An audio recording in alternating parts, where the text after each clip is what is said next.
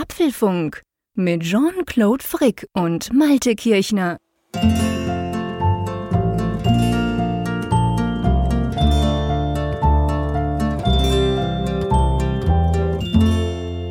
Es ist Mittwoch, 6. Januar 2021. Dies ist Folge 257 des Apfelfunk Podcasts.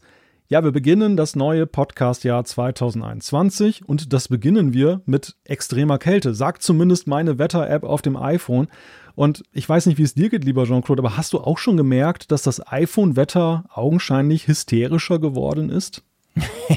ich muss sagen, dass ich das iPhone-Wetter wirklich praktisch nie nutze. Es ist ja schön gemacht, es ist grafisch wunderbar aufbereitet, ähm, hat ja auch viele tolle Funktionen eigentlich, aber ich traue dem nicht. Ich traue dem schlicht und ergreifend nicht, weil ich mir so sage, ja komm, irgend so ein Ami-Wetterdienst, der quasi da so ein, so ein Raster über die Welt legt und irgendwie sagt, in der Schweiz ist es kalt.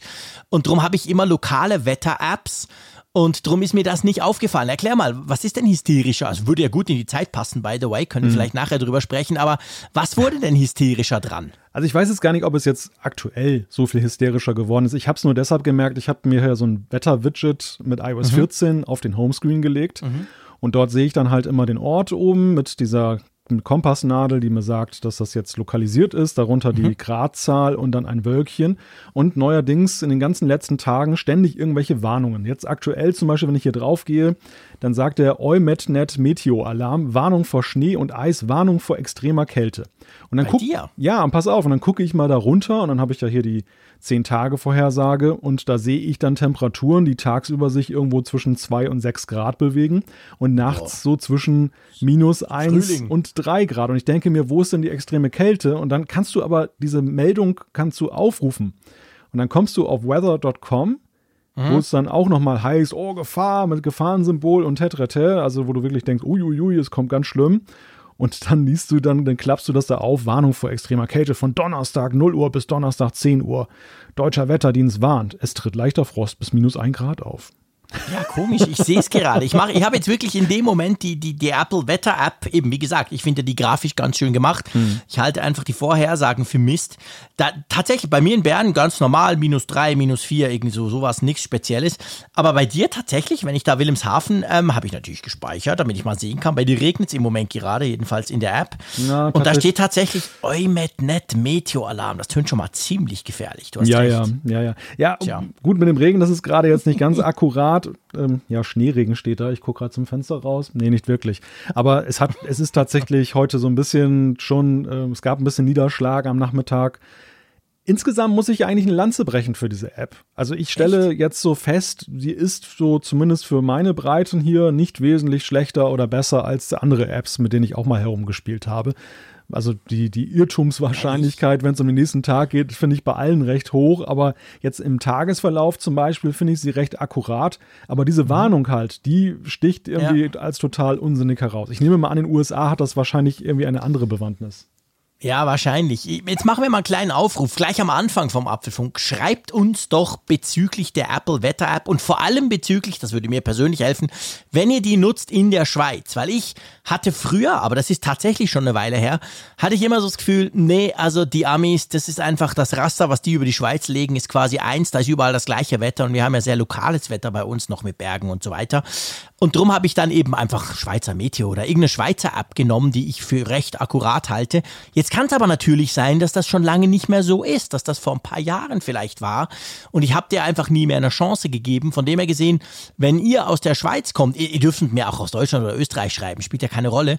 Schreibt uns doch, wenn ihr diese App braucht und eben findet, ja. dass es passt, dass es plus minus, so wie du es jetzt gerade gesagt hast, eigentlich ganz gut passt, weil ich war bis jetzt der Meinung, das ist meistens Mist, das stimmt maximal 30 Prozent, wohingegen die, die Schweizer Apps eigentlich schon sehr akkurat sind, muss man sagen.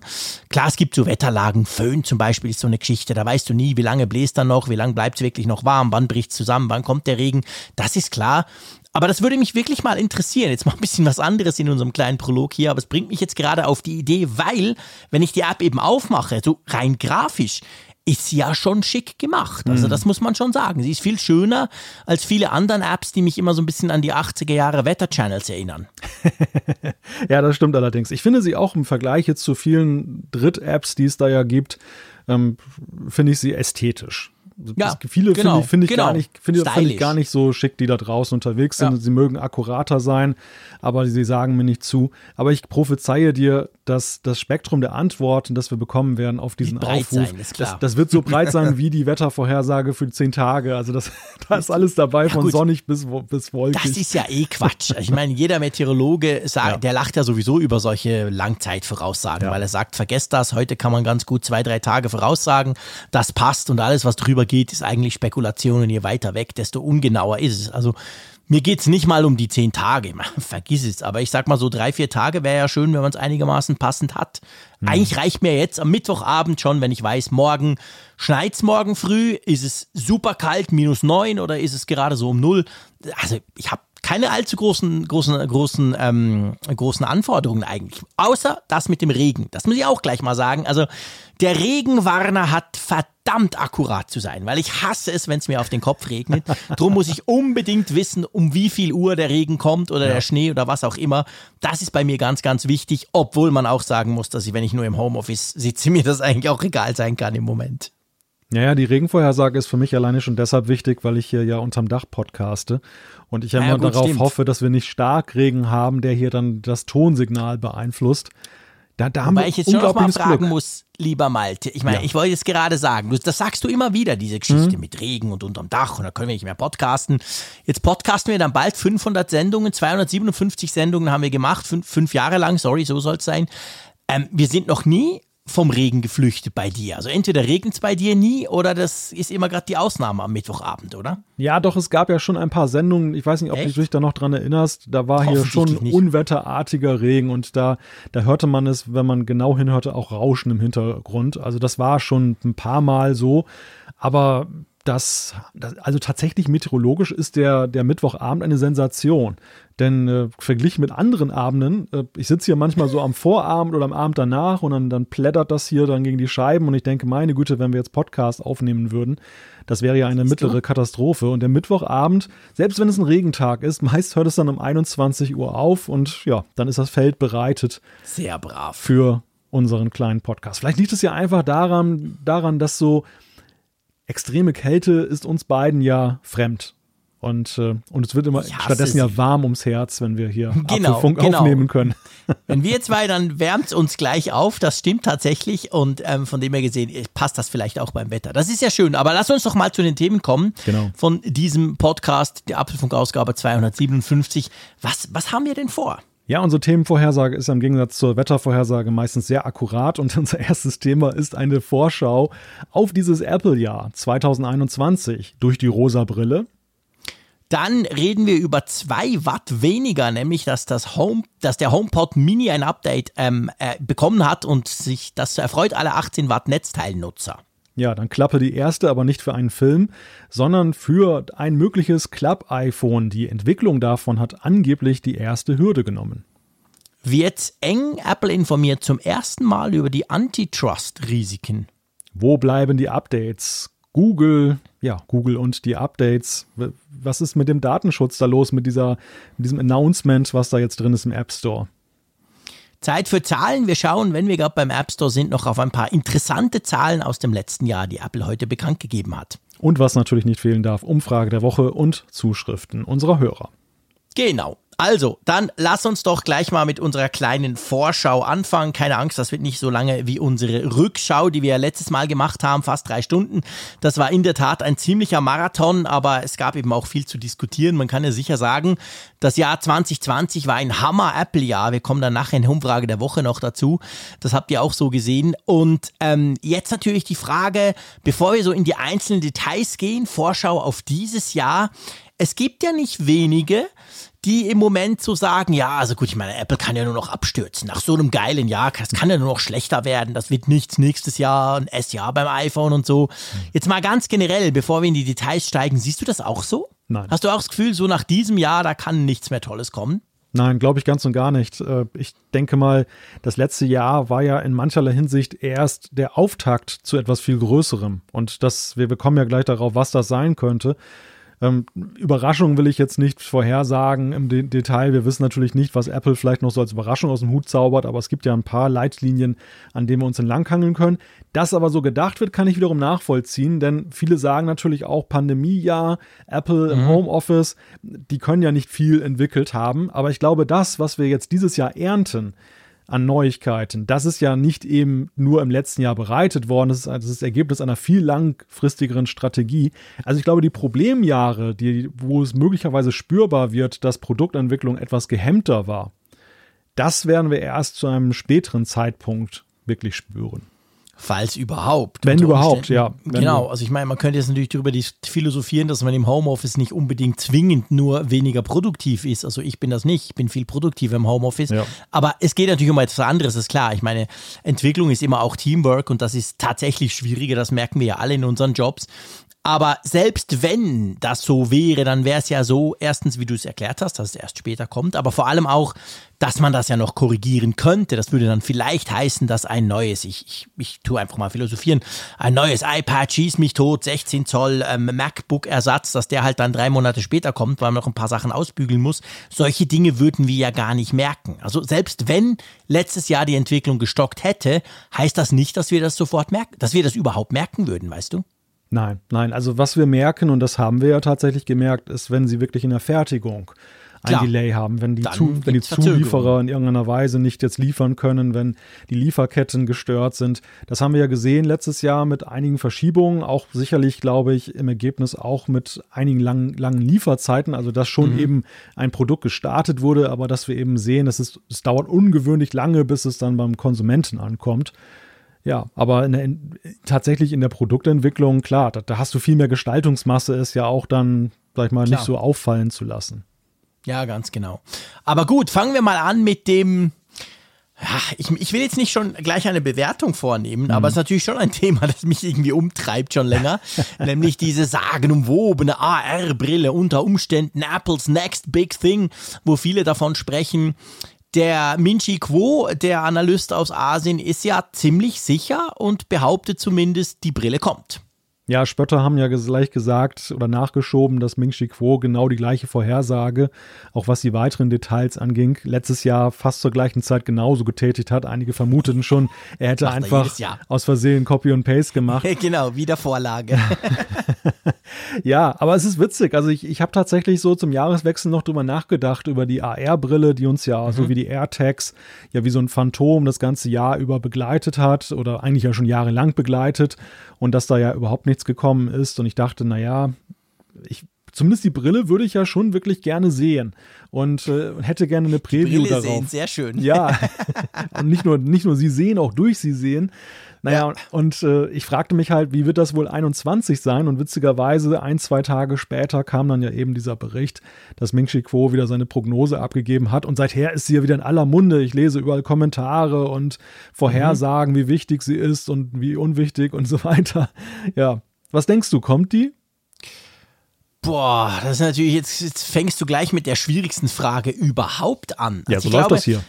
Dass, dass sie kommt, das halte ich für sehr, sehr wahrscheinlich. Ich meine, erinnern wir uns mal zurück, das ist zwar schon lange her beim iPhone, man hat jahrelang über dieses Telefon von Apple gesprochen. Man konnte sich recht wenig davon vorstellen, aber man wusste, irgend sowas wird kommen und das mit dem Namen war auch relativ klar. Und dann kam es dann tatsächlich auch mal, wenn auch ziemlich anders, als sich das viele gedacht haben. Aber ich glaube, prinzipiell können wir davon ausgehen, ja klar kommt so eine Brille irgendwann. Ja mir erscheint einfach nach wie vor, und das habe ich ja, das haben wir ja diskutiert äh, bei der Folge, wo, wo, wo diese ganz, diese Gerüchte ganz neu waren gerade, also ganz konkret für eben 2021. Ich, ich, hab, ich bin immer noch der Meinung, auch jetzt ein paar Wochen später, es ist noch zu früh. Also ich, ich behaupte, selbst wenn sie, sagen wir mal, spinnen wir mal rum, ein, ein, ein Herbstevent, wo das vorgestellt wird und kaufen kann man es dann 2022 oder so, selbst dann habe ich das Gefühl, hätte man schon ein bisschen mehr erfahren müssen, konkreter irgendwelche Sachen finden müssen, vielleicht in einer Beta-Version, was auch immer, irgendetwas Konkretes. Und da gibt es ja im Moment trotzdem noch nicht. Andererseits, wir haben es letztes Mal besprochen, das war ja Reuters und so, also äh, nicht irgendwie so ein, so ein Freak wie wir hier. Aber ich kann mir eigentlich immer noch nicht vorstellen, dass sie dieses Jahr kommt. Ich habe sogar Mühe, gebe ich zu, mir vorzustellen, dass sie dieses Jahr vorgestellt wird oder zum mhm. ersten Mal erwähnt wird. Das muss ja nicht, es war ja bei der Apple Watch auch so, die wurde vorgestellt und dann ging es noch ein paar Monate, bis sie tatsächlich dann käuflich zu erwerben war. Ich halte es noch ein bisschen für verfrüht. Ich hätte jetzt, wenn du mich jetzt zwingen würdest, würde ich sagen 2022 vorgestellt und dann mal gucken, ob schon Ende 2022 auf dem Markt oder sogar noch später dann. Mhm. Weil alles andere, das wäre schon, das wäre schon recht schnell eigentlich, weißt du? Ja. Ja, ich möchte dir gar nicht widersprechen. Also ich finde tatsächlich 22 da auch als Jahreszahl fast sympathischer. Wenn überhaupt, könnte ich mir vorstellen allerdings, dass sie ähnlich verfahren wie bei den bei den Apple Silicon Macs, dass wir gar nicht mal am Anfang ja. eine gegenständliche Produktvorstellung bekommen im Sinne von, das kriegt ihr jetzt ab Freitag im Handel, sondern eher so im Sinne von, wir müssen ja das Ecosystem erstmal ja, aufbauen. Also ein Prototyp. Ja, und nicht nur ein Prototyp, auch, auch letzten Endes die Entwickler anregen. Also ja, genau. ich könnte mir vorstellen, dass so ein Announcement auch ähnlich jetzt beim Apple Silicon bei einer WWDC erfolgt, weil Apple. So Glass OS. Genau, wenn sie es tatsächlich hingekriegt haben, das Ding jetzt fertig zu bauen, also fertig im Sinne von Prototyp und äh, Produktreife in greifbarer Nähe, mhm. dass sie es ein Jahr später zum Beispiel bringen können, dann haben sie ja so einen technischen Vorsprung, dass sie auch jetzt dann nicht ähm, befürchten müssen, dass Samsung gleich etwas Ebenbürtiges hinausschießt. Sie können also ja. diese Zeit sich nehmen, das haben sie beim Apple Silicon ja mit der gebotenen äh, Erhabenheit auch gemacht, dass sie ja auch dann uns gesagt haben, diese Produktkategorie kommt und jeder wusste, in der Zeit wird keiner jetzt diese jahrelange Entwicklung von Apple mal eben schnell aufrollen und nachholen. Mhm. Zumal ja auch keiner wusste, wie leistungsfähig ist das tatsächlich. Und genau diese Frage stellt sich bei der AR-Brille ja auch, wenn sie uns grundsätzlich sagen,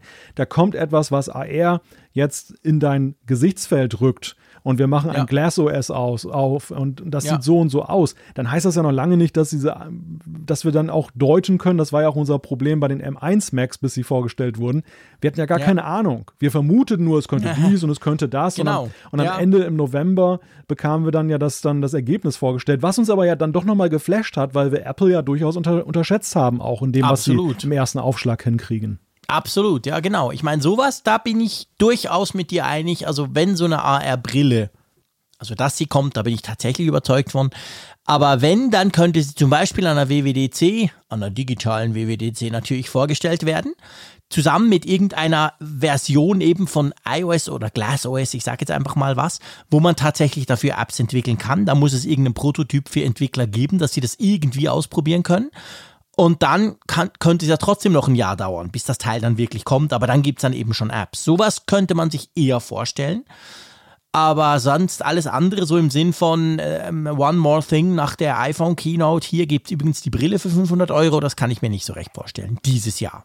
Nein, ich glaube auch dann, dass ihnen da die Zuliefererkette dann auch in die Suppe ja. gespuckt hätte. Genau. Denn sowas würde garantiert aus wir. Asien leaken, das genau. So. Das da, da, wir einfach. Da würde irgendwo so ein Brillenrahmen auftauchen ja, oder genau. ein Display oder irgendeine genau, ein Case. irgendwas. Ja. Ein, eine, eine halb durchsichtiges Glas, ja. wo du dann durchguckst, irgend sowas oder, oder, oder ein Controller, der diesen Bildschirm steuert. Aber da wir solch Hardware haben wir noch überhaupt nichts hm. gesehen oder gehört. Drum denke ich, braucht es noch ein bisschen mehr Zeit. Ganz umgekehrt bei unserem nächsten Thema. Da haben wir schon alles davon gehört. Also mhm. gefühlt wissen wir alles. Wir haben sie sogar schon gesehen. Komischerweise können wir sie immer noch nicht auf apple.com kaufen. Die Rede ist natürlich von den AirTags. Drum stelle ich dir jetzt die Frage. Kommen die dieses Jahr endlich? Oder ist das ein ewiges Gerücht und sie kommen nie? Ich muss dir ja sagen, ich habe auf die Dinger, je länger ich davon höre, immer weniger Bock. Also ich das, auch. Die, Im die, Unterschied zu AirPower habe ich auf die Dinger hier inzwischen überhaupt keine Lust mehr. Ja, richtig. Also die nerven mich fast eigentlich nur noch mittlerweile. Wahrscheinlich wird sich das in dem Moment, wo sie vorgestellt werden, dann vielleicht ändern. Ich werde eines ja. Besseren belehrt. Aber es ist tatsächlich so, das ist genau das Gleichnis mit der Eierbrille ist da passend, denn bei der Eierbrille, je länger du davon hörst, desto mehr Lust bekommst du darauf. Ja, und genau. auch wenn du eben nur siehst, die fortschreitende Technologie, wie die Betriebssysteme sich weiterentwickeln und und und. Also Großartig. all das macht Freude, all das macht Ganz Spaß toll. und ähm, du denkst halt, ja, das ist wirklich, du wirst eher bestätigt noch darin. Genau. Bei den AirTags zum einen löst es bei mir eigentlich ein Problem, was ich gegenwärtig gar nicht habe oder zumindest verspüre. Also ich suche nicht ständig irgendwelche Dinge hier und wenn, würde wahrscheinlich kein AirTag dran sein an den Dingen, die ich suche. Ich werde ja nicht mhm. an irgendwelchen Rechnungen, die ich dann für die Steuererklärung suche oder so, dann einen AirTag befestigen, denke ich mal. Ja. Und äh, ja, und so andere Dinge wie ein Schlüssel oder so, die, die gehen meistens jetzt nicht irgendwie hier verloren. Also da passe ich sowieso schon drauf auf, dass ich die, dass ich die Ja. im Blickfeld habe. Insofern bin ich tatsächlich gespannt, ähm, weil Apple hat ja eigentlich immer eine gewisse Relevanz bei ihren Produkten, Mhm. die sie machen. Sie, sie lösen ja, sie wollen ja, sie, sie treten mit dem Anspruch an, ein Problem der Menschheit in gewisser Weise zu lösen und sei es jetzt einfach ein triviales Unterhaltungsproblem wie beim Apple TV oder bei der Uhr. Mhm. Also ich finde, der, der Nutzen der AirTags, zumindest so, wie sie sich bislang darstellen, ist eigentlich für meine Begriffe recht trivial, als dass sie eigentlich so eine große Bühne verdienen. Das ist genau der Punkt. Und die einzige Hoffnung, die ich in dem Bereich noch habe, ist tatsächlich, dass Apple irgendwas macht, wo du dann denkst, wow, ja, wow, cool, ja, da, da ja, jetzt wird's aber spannend, weil, hey, sorry, ich verliere meine Schlüssel nie, ich habe mein iPhone noch nie verlegt. Also, sorry, egal was, ich verliere praktisch nichts, als dass ich jetzt denke, da muss unbedingt so ein AirTag ran. Also, wenn es nur das ist, nee, also dann müsst ihr es nicht bringen, sondern wenn ihr es bringt, dann muss es schon irgend noch ein super Feature haben, das mir im Moment nicht einfällt. Vielleicht wird damit das äh, Release von TagOS verbunden. Da, das kann natürlich sein. Who knows? Ecosystem, ich weiß weiß. es nicht. Ja, genau. Also Tag App Store. Wir haben ja schon oft drüber diskutiert, dass dieser, dieser Ultra-Wideband-Chip ja jetzt quasi, der ist ja so, so, eine, so eine Art Voraussetzung dafür, der ist in vielen Geräten drin und so weiter. Also wir haben das ja schon des Längeren rauf und runter diskutiert, aber also ich glaube, was wir sicher sagen können, und ich, da lehnen wir uns nicht zum Fenster raus, da tun wir auch nicht allzu stark irgendwie Glasku Glaskugel gucken machen. Wenn die AirTags dieses Jahr nicht kommen, dann sind sie definitiv tot. Dann kommen sie nie mehr. Also jetzt, jetzt oder nie quasi. Ja. Ihr habt jetzt zwölf Monate Zeit, Apple. genau, wir stellen ein Ultimatum. Danach an ist das Ding tot. Dann Stelle. müsst ihr es nie mehr bringen. Dann stampft den Scheiß ein. Genau. Ja, ich glaube, bei, den So. Air- bei den AirTags, wir sind vielleicht auch immer zu sehr fokussiert auf das, was uns die Gerüchteküche glauben machen will, was Natürlich. damit angestellt wird. Denn, ich- denn ich denke, du hast gerade Ultra-Wideband angesprochen. Ähm, wir sehen ja eben auch das Thema Smart Home, was immer noch so ein bisschen rumwabert und vor allem so die Frage eben der Steuerung. Und da wäre ja auch einiges denkbar, dass du eben dein ein AirTag nicht primär an den Schlüssel machst, um dann eben deinen Schlüssel wiederzufinden, was für einige sicherlich auch von Nutzen ist, aber eben für das Gros sicherlich nicht der Haupt-Use-Case wäre, sondern dass du mit diesem AirTag vielleicht auch irgendwas noch steuern kannst in deinem Haushalt und dass es vielleicht, sage ich mal, so die minimal-invasive Variante ist, weil du nicht vielleicht immer dein iPhone mit dir herumtragen möchtest. So, so, so wie das, wie LTE bei der Apple Watch quasi. Es ist halt ein, da entsteht ein Use Case, weil eben du nicht immer alle Geräte bei dir hast. Ja, genau. Ja, ganz genau. Also drum. Mal schauen, aber ja. Also es wäre langsam überfällig. Was heißt hier langsam? Gut, Ja. dann gehen wir mal so ein bisschen durch die einzelnen Kategorien durch. Ich finde das wichtig, es muss nicht ewig lang sein, bei, bei gewissen Dingen kann man auch kurz und knackig das nur. Aber ähm, lass uns natürlich anfangen mit dem iPhone. Man liest jetzt ja schon, und da muss ich wirklich immer wieder lachen, ich glaube es war die MacLife oder so, irgend so eine Postille, ähm, hat heute geschrieben, ja, das iPhone äh, 12 Mini ist ja ein totaler Misserfolg und so, jetzt nach sechs Wochen und das gibt keinen Nachfolger nächstes Jahr, also beziehungsweise dieses Jahr, es gibt also kein iPhone 13 Mini. Ich musste herzhaft lachen. Wie kann man solchen Quatsch schreiben nach so kurzer Zeit? Aber nichtsdestotrotz, das heißt, es gibt jetzt schon die Gerüchte rund ums iPhone natürlich. Und drum, lass uns selber mal so ein bisschen spekulieren. Ich glaube, wo man sich nicht zum Fenster rauslehnt, auch da nicht, ist, wenn man sagt, dass das iPhone, ich nenne es jetzt mal 13, also das diesjährige iPhone, das iPhone, das dann im Herbst kommt, sagen wir es mal so, dass das wohl so eine Art S-Jahr werden wird. Wir hatten ja letztes Jahr jetzt einige Kracher, wir hatten 5G, wir hatten ein neues Design, das sich doch deutlich unterschieden hat von den letzten iPhones. Sowas werden wir dieses Jahr wohl nicht kriegen, oder? Denke auch, ja. Also die spannendste Frage ist für mich tatsächlich, äh, werden sie die Unglückszahl 13 gebrauchen oder übergehen sie die kurze Hand und springen irgendwie? Stimmt, es das, gute Frage, ja, das stimmt. iPhone 21 wird oder irgendetwas, das, das wäre ja nochmal wieder so ein Marketing-Gag. Ja, also wenn du mich fragst, was das iPhone dieses Jahr mitbringt, ähm, natürlich wird es nicht so ein riesiger Sprung nach vorne sein jetzt nach diesem iPhone 12. Ähm, wo einfach das Gehäusedesign sich geändert hat, 5G eingeführt wurde und so weiter und so fort. Also schon ja für aus Apples Sicht, das mag jetzt der einzelne Nutzer vielleicht dann unterschiedlich betrachten, aber aus Apples Sicht war es ein großes Ding und auf ein großes Ding folgt in der Regel und das erscheint mir auch sehr plausibel nicht dann ein noch größeres Ding. Wenn ja. du mich fragst, so die Hotlist der Features, da fallen mir eigentlich zwei Sachen ein, die auch sinnhaft sind in der Ergänzung. Das, das, das eine mhm. wäre das von vielen in diesem Jahr vermisste Feature mit dem 120 Hertz Bildschirm, also ein besseres Display, dass das jetzt folgt. Und da das gefolgt von, weil es ja eigentlich sich immer gut schickt äh, beim Verkauf, eine bessere Kamera zu haben, dass sie tatsächlich jetzt mal auf ein Periskop gehen bei der ja. Zoom-Geschichte, dass wir das bekommen ja, das, also es gibt jetzt gerade ganz aktuell wieder Gerüchte, dass Samsung ähm, wohl den Prozessor, äh Quatsch, den Bildschirm, Entschuldigung, bauen könnte, der dann eben 120 Hertz unterstützt. Samsung selber baut ja solche Bildschirme schon länger. Samsung ist ja eine Riesennummer, die bauen die besten Displays in dem Bereich, das darf man ruhig so sagen. Und das ähm, ist wohl auch so, ich meine, das ist ja schon so, diese Gerüchte sprießen ja immer im Januar, äh, meistens kurz nach Weihnachten hoch, gerade so aus der Zuliefererindustrie. Und ich glaube, das liegt schon auch daran und darum ist oft auch ein Kern der Wahrheit da verbunden mit, liegt natürlich daran, dass quasi wahrscheinlich gewisse Aufträge jetzt verteilt werden. So im Sinn von, okay, iPhone 13 ist fertig, das ist ready, jetzt gehen wir mal an den Bau und dann gibt es eben den Auftrag, hey, liebe Samsung, baut uns doch mal 90 Millionen oder beziehungsweise wir bestellen mal so aufs erste 90 Millionen Displays. Mhm. Und solche Sachen kommen dann eben raus. Drum ist das zeitlich immer so ein bisschen Anfang vom Jahr, gibt es oft solche Gerüchte. Ja. Und das mit dem Bildschirm halte ich absolut für plausibel, wenn sie das einigermaßen mit dem Akku im, im Griff kriegen. Und das mit der Kamera, das würde ich mir einfach unglaublich wünschen. Das ja. habe ich ja schon dieses Jahr. Ich war ja schwer enttäuscht, so gut die Kamera ja ist, aber mir fehlt halt schon ein richtiger Zoom. Und diese zwei Dinge, das wäre schon cool. Also wenn ich jetzt selber noch ähm, quasi nur eines wünschen dürfte, würde ich mich für die Kamera, also für die Zoom-Kamera entscheiden. Hm. Da würde sogar der Display-Nerd Frick aufs 120 Hertz Display verzichten, aber ich habe natürlich gerne beides. Hört, hört, hört, hört. Aber ja, ja ergänzend, ja, ergänzend zu dem, was du gesagt hast, wir haben das ja tatsächlich auch letztes Jahr gesehen dass im Januar sich viele Dinge schon abzeichneten, die dann eben beim iPhone 12 sich materialisierten dann auch schlussendlich. Also dieses Zeitfenster Januar, wenn man so Gerüchte aus der Zubehör, aus der Zu, nicht aus der Zubehör, aus der Zuliefererindustrie hört, hört, dann äh, ist das schon ähm, der Zeitpunkt des Jahres, wo man es mit am ernsten nehmen kann. Da bin ich ganz bei dir. Ja, ganz genau. Das glaube ich wirklich auch. So, gut, dann äh, eben iPhone. Ich glaube, das ist mal so das, was wir im Moment wissen. Alles andere ja. ist wirklich Quatsch, da schon drüber zu spekulieren. Lass uns zum iPad rüber wechseln. Wir haben ja grundsätzlich jetzt diese, diese drei Linien. Ja, wir haben eigentlich vier. Wir haben das iPad Mini, das immer gerne vergessen geht. Wir haben das iPad, das normale iPad, das, das Einsteiger-iPad, das günstigste iPad. Wir haben das iPad Air und wir haben das iPad Pro. Da gab es heute, ich weiß nicht, ob du es gesehen hast, irgendwelche Gerüchte, dass ein iPad, das normale, so ein bisschen aufgepeppt werden könnte, auch erstmalig im Design in diesem Jahr. Mhm. Was hältst du davon, von der Idee? Also quasi, dass man, ich meine, das, das normale iPad sieht ja eigentlich aus wie das iPad seit dem iPad 2, hm. also seit Anno 1835.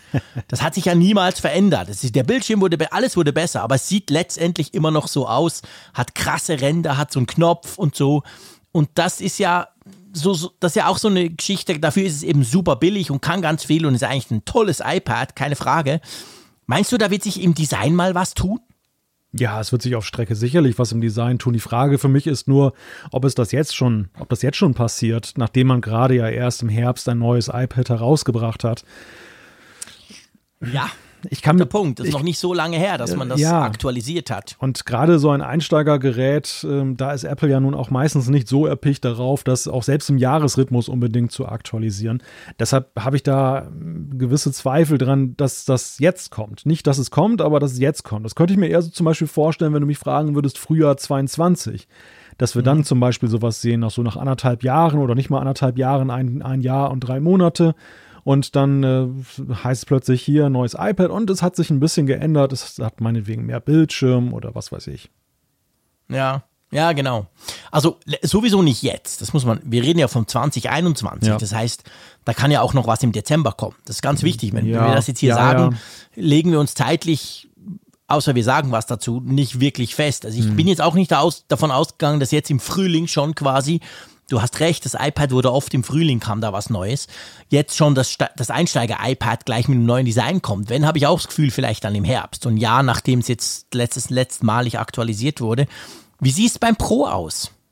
Ja, das ist ja im Gegensatz jetzt zum Beispiel zu dem Air und dem normalen iPad ja eigentlich an der Reihe. Einerseits, weil wir bei dem Air die etwas paradoxe Situation haben, dass der A14 jetzt ja in mancher Beziehung ja zumindest halbwegs ebenbürtig ist, vielleicht auch bei der Neural Engine vielleicht etwas mehr kann und ähm, ja, da einfach Apple interessiert sein muss, dass ihr Pro die Leistungsschere ja wieder weiter aufmacht, dass es eben ganz vorne ist. Und äh, vom Frühjahr her würde es ja auch passen. Wir haben das letzte iPad Pro jetzt im vergangenen März gesehen, bekommen. Und das war ja auch eher so ein kleines Update. Also da könnte ich mir vorstellen, dass da mehr passiert. 5G ist so ein Stichwort zum Beispiel. Es wird ja gemunkelt, dass da ein Mini-LED-Bildschirm zum ersten Mal reinkommt. Ja. Weil ich mich frage, ob in der Größenordnung, ja, spannende Frage. Ja, ich meine, ich, ich habe ja schon, schon seit das iPad Pro so rauskam, so dünn, randlos, Face ID, tolles Gerät, ich liebe es, ihr wisst es, aber ich habe immer ein bisschen Mühe mit der Akkulaufzeit. Also jetzt nicht im Homeoffice, aber zu normalen Zeiten, wenn ich unterwegs bin. Das Ding hält mir viel zu wenig lang, weil es so unglaublich dünn ist. Und das wäre natürlich eine Möglichkeit, wenn man da so eine, so eine Art ähm, LED, Micro-LED-Bildschirm, so diese neue Art einbaut, dann hätte man vielleicht ein bisschen eine bessere Akkulaufzeit, ohne dass man es viel dicker machen würde. Das könnte ich mir durchaus vorstellen. Aber du hast recht, ob es dann in dieser Größe, 13 Zoll ist ja schon 12,9, ist ja schon, schon eine Hausnummer, das muss man zuerst mal abwarten, ja. Ja. Dann der spannendste Teil. Ja. Und das ist schön. Das ist so cool. Ich finde das einfach großartig, Freunde, weil Früher, was heißt früher, aber noch vor ein paar Monaten war ja immer klar, ja, iPhone und iPad. Ah ja, und übrigens, Apple macht noch Macs, ja, die sind mhm. ganz lustig für Fans. Inzwischen hat das zumindest jetzt aus, aus der Sicht der Geeks und, und Freaks, wie wir das natürlich sind, hat sich ja das komplett gedreht. Also am spannendsten in diesem Jahr, jetzt mal abgesehen von der Brille, ist ganz klar der Mac, oder? Ja, definitiv. Das war ja auch das, was ich von meinte mit den Leitlinien in diesem Jahr, weil uns ja wirklich der Kurs vorgezeichnet wurde. Wir bekommen dieses Jahr nicht irgendwelche neuen Core irgendetwas Prozessoren, die man mal dann aktualisiert hat, sondern wir haben jetzt den M1 gesehen und jetzt wird es ja richtig spannend. Jetzt kommen wir so in die Mittelklasse wahrscheinlich. iMac, vielleicht gibt es ja auch nochmal wieder ein iMac Pro. Man weiß ja auch nicht, wie es damit weitergehen soll aus Sicht von Apple. Also auf jeden Fall die Frage, wie macht das jetzt der Apple Silicon jetzt bei den etwas ja, professionelleren Geräten, auch so ein 16 ja, Zoll MacBook Geräten. Pro, genau. Ja, genau. Und vor allem natürlich die große Frage, ich meine, wir hatten jetzt drei Macs, das waren eigentlich Einsteiger-Macs, die wurden auch überhaupt nicht verändert, das heißt, die sahen ganz genau gleich aus, da war einfach innen alles neu und toll und schon die haben uns begeistert. Aber dieses Jahr, muss man ganz klar sagen, erwarten wir natürlich, dass die neuen Macs, die kommen, dass die auch ein neues Design bringen. Also, dass da der große Schritt passiert. Zum Beispiel, ich weiß, ich komme immer damit, der iMac mit einem mehr oder weniger randlosen Bildschirm.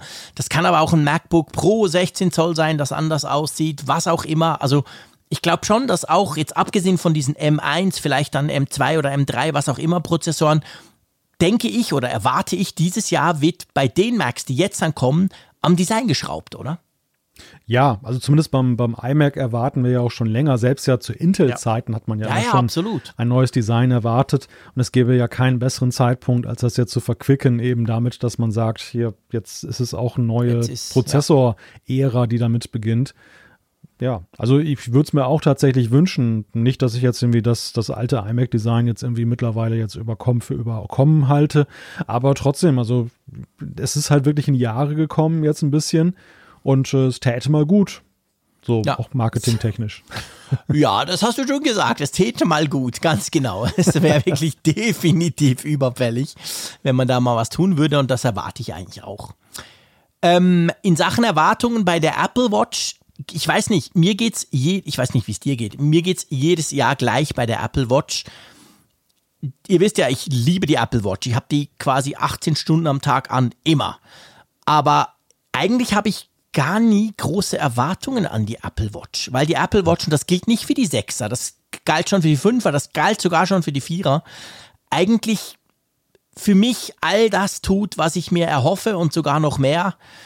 Darum habe ich immer, immer wenn du mich fragst, was geht denn mit der Apple Watch, habe ich dahingehend ein Problem, dass ich mir nicht mal was vorstellen kann, geschweige denn, dass mir irgendwas fehlen würde. Ja, also wenn die Leute fragen würdest, was sie sich wünschen, sicherlich fallen ihnen da so ein paar Sachen ein, aber man ist bei der Apple Watch immer sehr schnell dabei, dass man das so in, den, in das Reich der Fantasie verdammt, weil man eigentlich nicht so richtig ermessen kann, ist das eine realistische Vorstellung. Nehmen wir zum Beispiel mal diesen ewigen Traum, dass das Ding jetzt Blutdruck messen kann auch. Und ähm, ja, wurde auch mal wieder spekuliert, dass irgendein so ein Gesundheitssensor da drin ist, aber keiner weiß so wirklich, ob Apple das auf die Reihe kriegt jetzt, ob da der Zeitpunkt jetzt schon reif ist und dementsprechend ähm, geht man da nicht so mit so konkreten Erwartungen ran, wie zum Beispiel bei so greifbaren Dingen wie mehr Akkulaufzeit oder neuer Bildschirmtyp und sowas. Ja, ja. Und, und es, es fällt mir tatsächlich auf, ja, die Gerüchteküche in Sachen Apple Watch ist kalt. Da ist wirklich nichts. Da, du liest einfalls mal, dass einer schreibt, so von wegen, ja, da wird es bestimmt irgendwie so ein Sensor wieder kommen oder sowas. Aber das ist dann auch eher so Gesetz der Serie und nicht konkrete, konkreter Anhaltspunkt, der dann dazu führt. Ja, ganz genau. Das, das ist ganz genau der Punkt. Also von dem her gesehen, natürlich wird eine neue Apple Watch kommen, logisch. Und die wird auch mehr können, was auch immer. Aber da ist es auch immer sehr schwierig. Also bei der Apple Watch schafft es Apple immer recht gut, finde ich. Klar, so ein Hauptfeature, das kommt meistens raus. So das mit der Sauerstoffmessung wussten wir auch schon vorher, bevor die Apple Watch 6 dann kam. Aber sonst ist es ja immer recht ruhig rund um die Apple Watch. Und so sieht es jetzt natürlich sowieso aus. Aber klar, es wird eine Apple Watch kommen, keine Frage dann das, was wir uns in die Ohren stecken oder jetzt ganz neu, wenn wir wollen und viel Geld haben, auf die Ohren legen, nämlich die AirPods. Ich glaube, die AirPods Max können wir abhandeln, weil die sind ja noch nicht so richtig im Markt angekommen überhaupt. Ist ja ein reiner Glücksfall, die, die, die schon eine haben und die anderen die warten noch. Also da wird dieses Jahr sicher nichts passieren. Das ist ja noch brand new sozusagen. Ja. Aber lass uns die anderen AirPods. Es gibt ja die normalen AirPods, gibt es ja auch noch und es gibt ja noch die AirPods Pro. Beide zwar noch aktuell, beide in meinen Augen die besten Kopfhörer, die ich überhaupt habe. Also meine AirPods Pro liebe ich heiß. Aber nichtsdestotrotz kann man, glaube ich, schon dieses Jahr neue AirPods erwarten, oder? Verbesserte.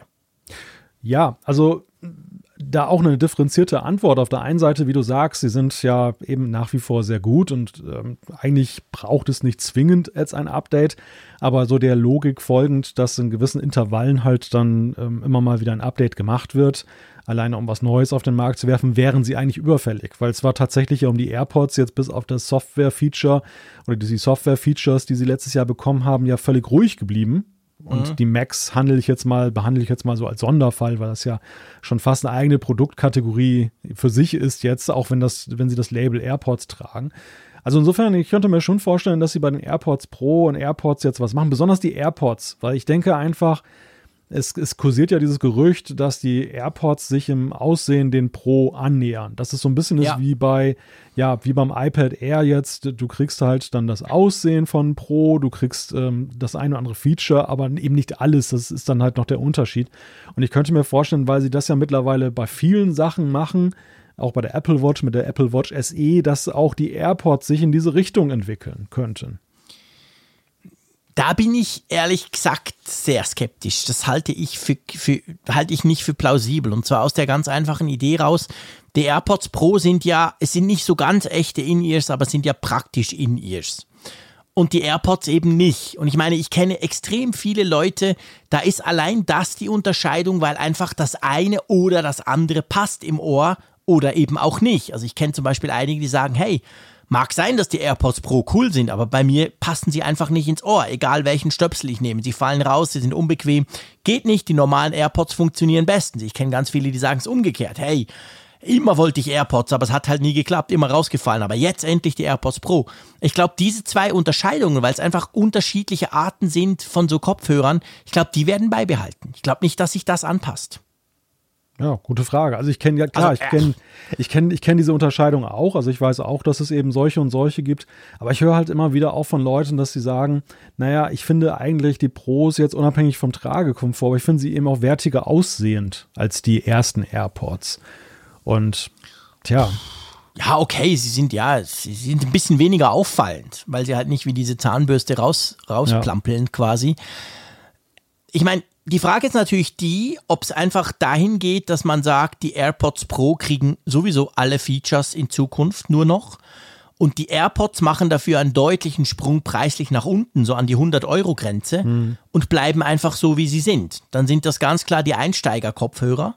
Und die AirPods Pro sind dann halt die, die, wo du eben Noise Cancelling und all die schönen Features hast. Sowas könnte ich mir ehrlich gesagt noch eher vorstellen.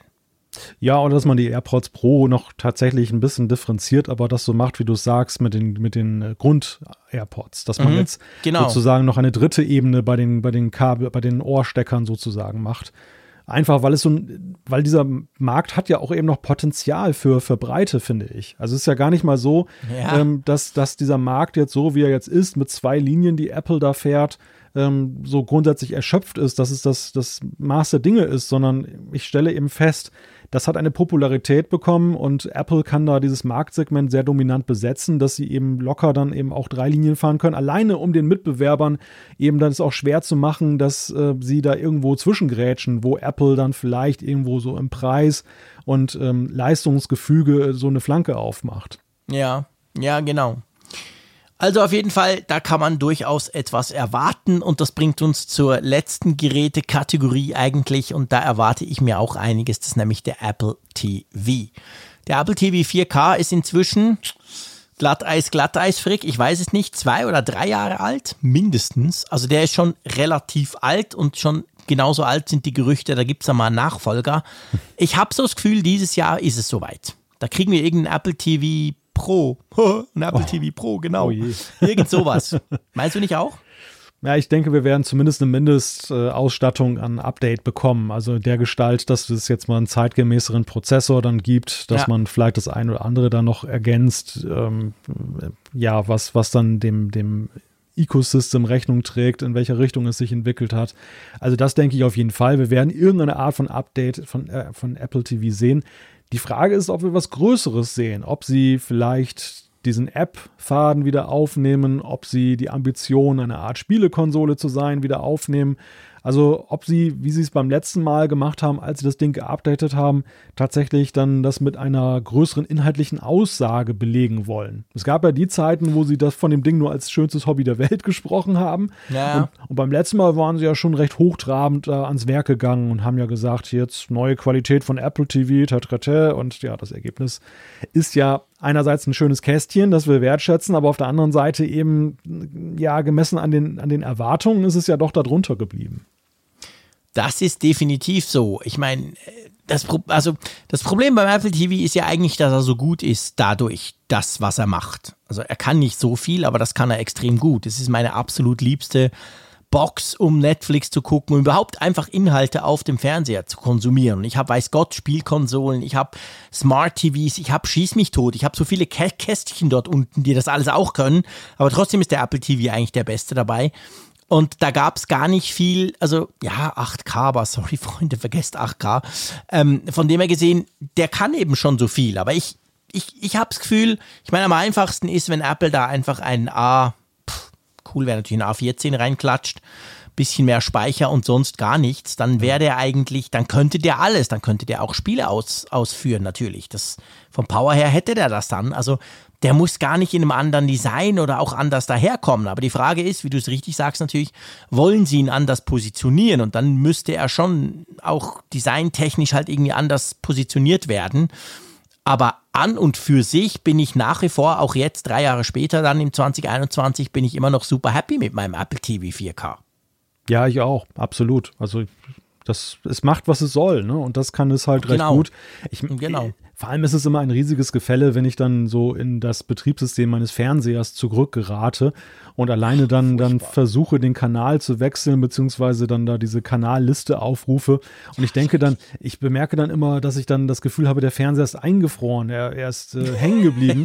Nein, er, er braucht tatsächlich so lange, aber das Apple TV ist so unglaublich schnell im Vergleich und so unglaublich flüssig in dem, was es tut ja, ja, Dass, dass eigentlich da auch gar kein großes Defizitgefühl da ist. Also alle Wünsche, die ich an das Apple TV hege, sind eigentlich der Natur, dass ich sage, den Fernseher an sich weiterzuentwickeln, den Fernseher an sich mehr in Richtung Computer zu bringen irgendwo. Natürlich mit den Spezifika der jeweiligen Bedienung eines Fernsehers, aber ähm, das ist eigentlich das, was ich mir erhofft habe, dass das Apple TV so sozusagen der, der Apple-Fernseher, der mir erwartet wurde, so durch die Hintertür quasi eingeführt wird. Ja, ja, ja, genau. Ja, genau, zum Beispiel. Das, das ist tatsächlich so. Gut, mal schauen. Jetzt müssen wir natürlich noch über mögliche Überraschungen sprechen, wobei das Problem natürlich ist, dass eine Überraschung einen überrascht und wir eigentlich nicht vorher darüber sprechen können. genau. Aber trotzdem denke ich, können wir das tun. Ähm, ganz generell, erwartest du irgendetwas Unerwartetes in diesem Jahr? Weil wenn man zurückspringt ja. aufs 2020, und das ist ja ein gutes Jahr, da war ja, weiß Gott, viel speziell, aber an und für sich hat uns die Einzelheiten haben uns überrascht, die Details, mhm. wie es dann wirklich gekommen ist, zum Beispiel ja. beim, beim M1 Mac. Aber es hat uns nichts überrascht, was kam per se, weil man eigentlich mit allem gerechnet hatte. Inklusiv, dass jetzt dieser, diese Transition zu den Apple Silicon irgendwann anfängt. Das war eigentlich alles mehr oder weniger, ja, das dachte man. Es wurde einfach dann jeweils meistens besser, als man gedacht hat, umso schöner. Aber jetzt, dieses Jahr, hast du das Gefühl, dass irgendwas kommt, was wir überhaupt nicht auf dem Schirm haben? So ja, Apple. Das, das ist ja, kauft Tesla oder irgend sowas? Ja, ja, das ist ja tatsächlich die, die Frage, ob wir Apple noch eine große Überraschung zutrauen, ist ja eigentlich die einzige Frage, die man seriös beantworten kann. Ja. Und ähm, die Frage, was es sein könnte, wie du schon sagst, ist ja, ist ja nicht zu beantworten. Aber ähm, passt denn in dem, was wir jetzt gerade vorhergesehen haben, passt daneben denn überhaupt noch strategisch eine große Überraschung? Und ich glaube, ich sehe da wenig Chancen, weil ich, ich denke, dass das zweite Mac-Jahr, das zweite Apple Silicon-Jahr, das ist schon so gewaltig wahrscheinlich wieder von der, von der Aussagekraft und dass Apple das im Fokus haben möchte, dass sie kaum eine große Überraschung daneben noch launchen werden. Und das Einzige, was ich mir da wirklich vorstellen könnte, ist die AR-Brille, weil die AR-Brille, ja, sie, man muss sie ja klar als Produktkategorie sehen, aber sie ist ja auch eine Fortschreibung all dieser Bemühungen beim iPad und beim, I, äh, beim iPhone vor allem, was sie mit Augmented Reality in den letzten Jahren dort veranstaltet haben. Also das jenseits dessen, muss ich da ganz ehrlich sagen, sehe ich keine großen Überraschungen am Horizont für 2021. Ja, das sehe ich genau gleich. Also ich sehe das auch so. Ich glaube nicht, dass wir was komplett Neues bekommen würden, werden dieses Jahr.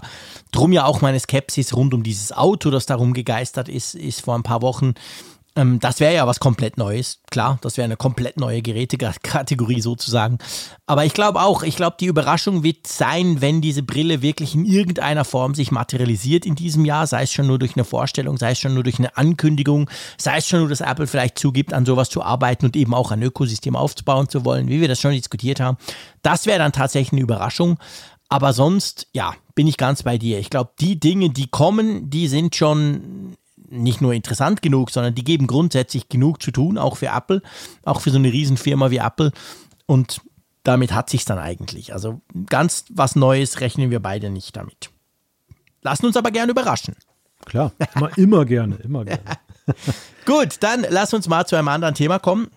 Wir haben es ja schon ähm, angeteasert und zwar geht es um den ähm, HomePod und zwar um den HomePod Mini, den wir beide noch nicht haben. Ähm, ja, da, da irgendwie gibt es so eine Netzteilgeschichte. Teures Netzteil dabei, günstigeres würde es auch tun. Kann man es so zusammenfassen? Richtig, also es war ja, hat ja für ziemliche Verwunderung gesorgt bei einigen, die aus welchen Gründen auch immer dann das äh, ein 18 Watt Netzteil dran gemacht haben, weil es liegt ja tatsächlich beim HomePod Mini liegt ja noch ein Netzteil mit drin. Ist ja nicht so wie beim iPhone. Aber einige haben dann halt aus der Schublade das 18 Watt geholt, statt des 20 Watt, was drin liegt und stellten dann fest, Moment mal, der läuft ja gar nicht. Ein gelber Ring erscheint dann lediglich. So wie beim, ja, wie beim Amazon Echo, wenn dann eben der Amazon-Bote vor der Tür steht, dann leuchtet das Ding ja immer gelb. Weiß nicht, ist das bei euch auch so? Wenn man ein falsches Netzteil anhängt. Nein, Oder nein. was meinst du? Beim Echo hm? leuchtet da in der Schweiz das auch jetzt eigentlich gelb, wenn der, wenn eine Amazon-Lieferung kommt? Nein, ach, ich bitte dich, natürlich nicht. Bei uns kommen auch keine Amazon-Lieferungen. Wir können ja nichts bestellen in die Schweiz. Okay. Amazon spielt ja bei uns sozusagen keine Rolle. Ah, okay. Stimmt nicht, es sind ein paar hundert Millionen, die sie pro Jahr Umsatz machen, aber ja. die Dinge, die ich bestelle aus dem Tech-Bereich, da wird zu 99,9 Prozent nichts nach Schweiz geliefert. Also bei den allermeisten kommt da nichts drum. Ich nehme mal an, das würde gehen, weil bei uns in der Schweiz ja, wenn du dir ein, wenn du dir das antust, so ein Amazon Echo hinzustellen, wie wir das auch haben zu Hause, dann ähm, ist der ja immer auf Deutschland konfiguriert. Mhm. Also es gibt ja nicht eine Schweizer Konfiguration, weil der offiziell nämlich hier gar nicht supported wird. Drum würde das wahrscheinlich schon gehen. Aber äh, nö, ich okay. konnte das selber noch nie testen. Also kleiner Exkurs in das Reich der gelben Ringe, aber ja, auf jeden Fall ist es jetzt möglich, mit einem Software-Update eben auch 18 Watt Netzteile mit dem HomePod Mini zu betreiben und das freut wen ja, auch das, immer. Ja, das stimmt doch. Ich kann dir sagen, wen das freut. Das Spannende daran ist, dass dadurch der HomePod Mini noch attraktiver wird. Geh mal davon aus, ich kaufe mir ein iPhone 12 Pro Max für unglaubliche, keine Ahnung, 1350 Euro. Da kriege ich ja kein Netzteil dabei, okay? Und dann heißt es ja, okay, ich will aber jetzt noch ein Netzteil und ich habe zum Beispiel keins, ich bin kein so super Freak.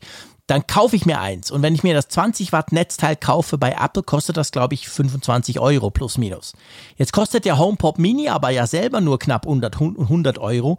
Also wenn du dir das noch abziehst, weil du vielleicht irgendein anderes Netzteil noch rumfliegen hast, das macht die, also das Netzteil ist recht viel wert. Oder anders mhm. gesagt, das Netzteil als Einzellieferung bei Apple ist einfach krass überteuert. Das ist natürlich auch der Punkt. Mhm. Aber ja, da kannst du halt auch ein anderes, kannst du eins von Samsung nehmen, weil es gibt relativ viele 18 Watt Netzteile. Das ist so ein, das ist so ein Standard, den sehr viele haben. Und 20 Watt ist eben dann schon so ein bisschen mehr Power. Das haben dann längst nicht mehr alle. Das, von dem her freut das sicher den einen oder anderen schon. Auch wenn es jetzt nicht eine Breaking News ist. Ja, nein, aber es leuchtet ein. Also das, das ist natürlich ein guter Grund, warum das einer mhm. freuen kann, ja. Apropos erfreuen. Die Überleitungen sind wieder so, äh, äh was soll ich sagen, so salopp von mir, aber das passt hier eben so gut hin. Und zwar geht es um unser nächstes Thema, es geht um die Klappe. Es geht ums e, eventuell erste Club-iPhone. Und wenn wir ja von Club-Handys reden, vielleicht nochmal einfach, dass das klar ist, da reden wir letztendlich ja von faltbaren Bildschirmen. Da reden wir ja nicht mehr davon von Club-Handys, wie das früher war. Da konntest du praktisch jedes Handy klappen. Das war nichts Spezielles. Heute ist das eben wieder en vogue und auch speziell, weil man dann eben so einen faltbaren Bildschirm hat. Und ich habe mich ja schon einige Male geoutet als Fan davon. Und jetzt gibt es da Gerüchte, dass sie offensichtlich, ach, es gibt zumindest, es soll, sagen wir so, es soll zumindest einen Prototypen geben, oder? Ja, angeblich haben sie zwei Prototypen getestet, eines Club-iPhones und bei diesen internen Haltbarkeit, Haltbarkeitstests, also es ging tatsächlich darum, die Sollbruchstelle beim Clubphone ist ja eben, dass dieses ständige Zuklappen dem Bildschirm dann zusetzt. Wir kennen das ja auch von einigen Produkten, mhm. die schon auf den Markt gekommen sind, dass es dann da zu Problemen gekommen ist. Und ja, das soll das, da soll jetzt einer dieser Prototypen die erste Hürde genommen haben, dass er eben als solide angesehen wird. Und da sehen sich jetzt natürlich wieder viele darin bestätigt, dass das der Weg ist, dass Club iPhone kommt. Ich sehe ganz viele 3D-Animationen schon im Netz rumgeistern, wie man sich das denn vorstellt. Ja, wann ist das ein Thema? ja, frühestens nächstes, übernächstes Jahr. Also ich glaube, das, das sagt dieser Bericht auch, das sehe ich ähnlich. Ich meine, ich sage es schon lange und ich werde immer wahnsinnig angegangen. Ich verstehe das gar nicht, warum man sich so aufregen kann über ein faltbares Smartphone. Aber anyway, ähm, ich bin der Meinung, das wird sowieso kommen weil das ist eine Zukunft, nicht unbedingt die alles allein machende, ausschließliche Zukunft des Smartphones, aber sicher eine, die sich in gewissen Bereichen durchsetzen wird. Da bin ich überzeugt davon, weil ich habe all diese Club-Handys bei mir und wenn man guckt, was da allein in einem Jahr gegangen ist, wie viel besser die wurden, vor allem bei Samsung, dann muss man nur noch zwei Jahre voranspringen und dann kann man ganz klar sagen, das Ding, das funktioniert perfekt. Und ich, dass Apple sich sowas anschaut, ist ja auch logisch. Die werden ja, ja nicht einfach denken, oh nee, mache ich nicht und dann in drei Jahren feststellen, oh scheiße, alle bauen diese Klapphandys. Also, dass sie sowas testen, ist eigentlich auch noch klar. Heißt aber eben auch natürlich noch nicht, dass das kommt. Ich bin völlig überzeugt, es gibt die craziesten, die verrücktesten iPhones im Apple Park unten irgendwo in diesen Laboren drin, wo man denkt, boah, krasse Sache, wo Apple Dinge ausprobiert, die dann halt nicht funktionieren oder die sich als nicht praktikabel rausstellen. Also drum würde ich auch da noch nicht allzu viel drauf geben, aber wenn man die Dynamik im Markt anguckt, und Apple tut zwar immer so, wie wenn sie der Markt nicht interessiert, aber das ist natürlich Quatsch, natürlich gucken sie auch, was rundherum passiert, dann glaube ich schon, dass Apple an sowas arbeitet es war ja auch klar, das haben wir schon gesagt, als das allererste Fold-Smartphone von Samsung rauskam, ähm, Apple wird sowas erst bringen, wenn es ausgereift ist. Die bringen eben nicht so ein halbgares Ding auf den Markt, das noch nicht richtig funktioniert, wie, wie das andere machen. Also von dem her gesehen, ja, das passt eigentlich schon rein. Ich, 2023 könnte ich mir vorstellen, ja, dann hat Apple auch genug quasi ähm, Vertrauen in die ganze Sache, dass sie sowas bringen könnten. Klar. Ja, der Trugschluss, der immer durch solche Meldungen steht, ist ja häufig, dass es ein konkretes Produkt definitiv geben wird. Du hast es ja genau. gerade schon angedeutet, dass es ja eben bei Apple so ist und nicht nur bei Apple, bei allen Herstellern. Sie, sie nennen ihre Abteilung ja immer Research and Development und Research mhm. heißt ja eben dann Nachforschung betreiben, sich einfach mal gewisse Dinge selber angucken, nicht einfach nur darauf vertrauen und zu sagen, naja, Samsung regelt das schon, wir schauen mal, welche Erfahrungen Samsung damit macht. Ach nee, das funktioniert nicht, lassen wir es. Sondern sie machen es ja eben so, dass sie sich die Werkstoffe, die ganzen Sachen dann anschauen, damit herumprobieren ausprobieren.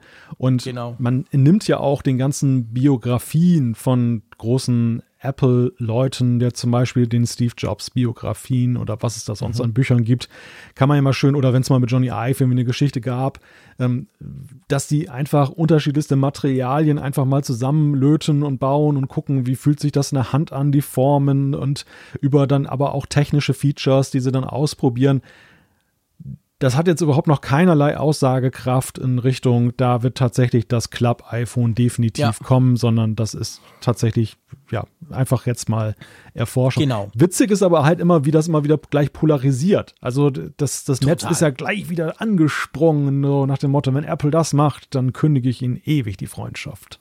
Ja, das ist, äh, ich, ich verstehe das eben gar nicht. Das ist jedes Mal, wenn ich mich begeistert zeige über diese Art Smartphones, kriege ich auch immer von irgendwelchen ganz wütende Reaktionen. Ich verstehe sowieso nicht, wie man wütend sein kann über etwas, was ein anderer macht, so ein Quatsch. Aber anyway, auf jeden Fall, ähm, es ist halt einfach so, ich weiß nicht, ich meine, mich erinnert das, und ja, das hören die jetzt auch wieder nicht gern, aber mich erinnert das so ein bisschen manchmal an die Reaktionen beim ersten iPhone ohne jetzt vergleichen zu wollen, ohne zu sagen, dass die klappbaren Smartphones das sind, was das allererste iPhone 2007 war, soweit würde ich mich noch nicht aus dem Fe- Fenster rauslehnen, aber die Reaktionen folgen einem ganz ähnlichen Muster. Meine Güte, diese Helme, die auf Apple niedergeprasselt ist damals, die bringen ein Smartphone ohne Knöpfe und das kann nicht mal UMTS und das hat ja überhaupt, das hat ja nur so ein Bildschirm, was ist denn das totaler Quatsch. Es wurde ja komplett verrissen von ganz vielen. Und so ähnlich ist es auch bei diesen Smartphones. Ich keine Ahnung warum. Viele haben es es kann niemals funktionieren. Sowas würde ich mal niemals kaufen. Ja, mal abwarten, Freunde. Also es gibt Auswahl, das ist ja das Schöne in, im, im Jahr jetzt sowieso. Aber ähm, ich glaube schon, das wird ein wichtiger Trend werden. Da bin ich völlig überzeugt davon. Das wird für gewisse und im Moment scheitert es noch am Preis und an so einer gewissen Verlässlichkeit, dass du einfach weißt, dass das Ding nicht kaputt geht. Es ist schon viel besser geworden, aber es ist immer noch so, ja, du willst das nicht in in Holland am Strand mal fallen lassen, das ist ganz klar. Aber die zwei Probleme, die werden gelöst werden. Da bin ich von hundertprozentig davon überzeugt. Ja. Und dann wird das spannend für gewisse Leute, vielleicht nicht für alle, aber das wird so spannend werden, dass man damit gute Geschäfte machen kann. Und darum ist es völlig klar, dass Apple an sowas arbeitet. Ja, der Ärger macht sich ja eigentlich nur an zwei Punkten fest. Der, der eine Punkt ist die Haltbarkeit des Ganzen. Die Frage halt jetzt durch den Klappmechanismus, ähm, leidet dann der Bildschirm auf Sicht? Ähm, ist es dann so, dass dann da, wie du gerade das äh, gesagt hast mit dem Beispiel am Strand, dann Einfallstore dann zum Beispiel für Wind, Wasser oder Sand sind? Und der andere Punkt ähm, ist dann die Benutzung, glaube ich. Ich glaube, das ist auch ein riesiges Ärgernis, was man nicht unterschätzen sollte. Jetzt also ein Vorab-Ärgernis, weil die Leute halt sehen, okay, ich muss jetzt schon immer das irgendwie dann in eine Hülle reinpacken oder ich habe dann Case und dann ähm, muss ich es künftig noch zusätzlich aufklappen. Ich glaube, das macht viele alleine schon rasend, diese Vorstellung, dass sie einen weiteren Handgriff machen müssen, um mal eben aufs Smartphone zu gucken. Aber es lässt halt völlig außer Acht, man, man orientiert sich natürlich ja, und das ist ja auch normal, ich kann es auch nachvollziehen, man orientiert sich mal an dem, was am Markt schon verfügbar ist. Ja, genau. Und das ist ja eben nun meistens so, dass es dann, ja, dass einige der Geräte, die da waren, musste man ja mit Samthandschuhen anfassen, weil sie auch Außendisplays hatten und so weiter. Ähm, aber das ist ja eben nicht gesagt, dass ein iPhone dann auch der Gestalt sein muss. Vielleicht eben sind ja genau solche Learnings aus dem, was schon am Markt ist, daher da, dass das dann viel praktischer in der Bedienung ist. Ja, genau, ganz genau. Also das ist, das, das ist definitiv der, der Punkt. Und eben, ich, ich beobachte ja seit den allerersten Prototypen diese Entwicklung und stelle fest, dass es rasend schnell geht. Schneller, als ich mir das selber hätte vorstellen können. Und drum glaube ich schon, dass sowas vielleicht mal kommen könnte. Ich werfe gleich mal noch ein anderes Thema in den Ring, das viele aufregt. Vielleicht ist das ja in drei Jahren oder in zwei Jahren von jetzt aus gesehen dann der Nachfolger vom iPhone Mini. Weil das klein zusammengeklappt ist das dann sogar noch kleiner. Schlägt natürlich zwei Fliegen mit einer Klappe. Ja. Genau. Und Ja. dann klappst du es auf und denkst plötzlich, ja, ist schon noch geil, so ein großer Bildschirm. Aber Wir werden sehen. Aber das ist eine sehr spannende Frage. Also überhaupt, so wird, wird, die, wird die Entwicklung dahin gehen, dass eigentlich ein sag ich mal, Solid Display, also ein nicht klappbares, ähm, dann verdrängt wird durch nur klappbare? Oder ist es eher so eine Geschichte, dass man an den Rändern dann Klappen haben wird? Nämlich zum Beispiel nach unten, dass man sagt, also ich will es kompakt dabei haben, Miniform in der Tasche, aber ausgeklappt darf es gern größer sein. Und natürlich dann in Richtung Pro Max denkend, du kannst dann den Pro Max Footprint behalten, aber du kannst es aufhalten. Genau. Das ist quasi wie eine Tageszeitung, so ein großes Ja, ich, Display. ich meine, das sind ja, das sind ja im Moment die, die, die zwei, also ich finde Samsung ist dort insofern spannend, weil sie nämlich beide Gerätekategorien zur Marktreife im Moment gebracht haben und verkaufen. Das eine ist das Galaxy Z Fold 2 jetzt schon. Das ist zusammengeklappt ein recht großes Handy, aber nicht riesig und aufgeklappt so eine Art iPad Mini weil es wirklich dann groß ist.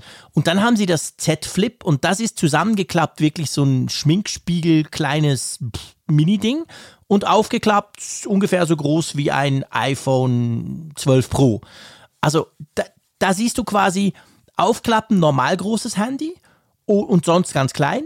Oder normal großes Handy, ich mach's noch größer und dann ist es riesig. Und ich meine, Oppo hat gerade jetzt im, im, im äh, Ende November haben sie so ein Smartphone, so ein Prototyp vorgestellt, mit einem rollbaren Bildschirm. Also das sah zumindest auf den Bildern aus. Da hast du ein Handy, das wahrscheinlich so groß wie ein iPhone 12 Pro Max. Und dann ziehst du auf der Seite quasi wirklich so den Bildschirm raus. Und dann ist es dann eben ein Tablet. Das ist auch noch fern von irgendeiner Marktreife, aber das zeigt halt allein dadurch, dass du jetzt plötzlich einen Bildschirm hast, den du falten, klappen, rollen kannst, gibt das natürlich schon verschiedene Möglichkeiten. Und wir wissen noch nicht genau, in welche Richtung sich's bewegt, aber ich glaube schon auch, das eine wird sein, ich möchte was ganz Kleines in der Tasche und was Normales zum Nutzen. Und das andere wird sein für Freaks wie mich, ich kann nicht viel genug Bildschirm haben, ich will's aufklappen und dann ist es quasi riesig.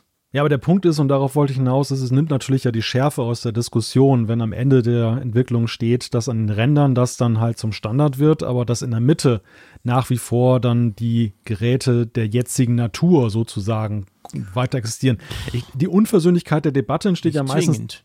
Ja, nicht zwingend, natürlich, wir wissen es ja auch nicht, das ist ja auch eine Zukunftsdebatte. Nee, aber, nein, ich meine nur, weißt du, weil, weil die Debatte sich ja drum dreht, das geht sowieso kaputt, so ein Quatsch, warum soll ich Ja. so viel Geld dafür ausgeben? Aber dann geht halt der Rand kaputt. Was machst du dann? Dann behältst du dein Smartphone auch nicht und du weißt, eigentlich hätte ich links noch einen Screen, aber der ist leider kaputt.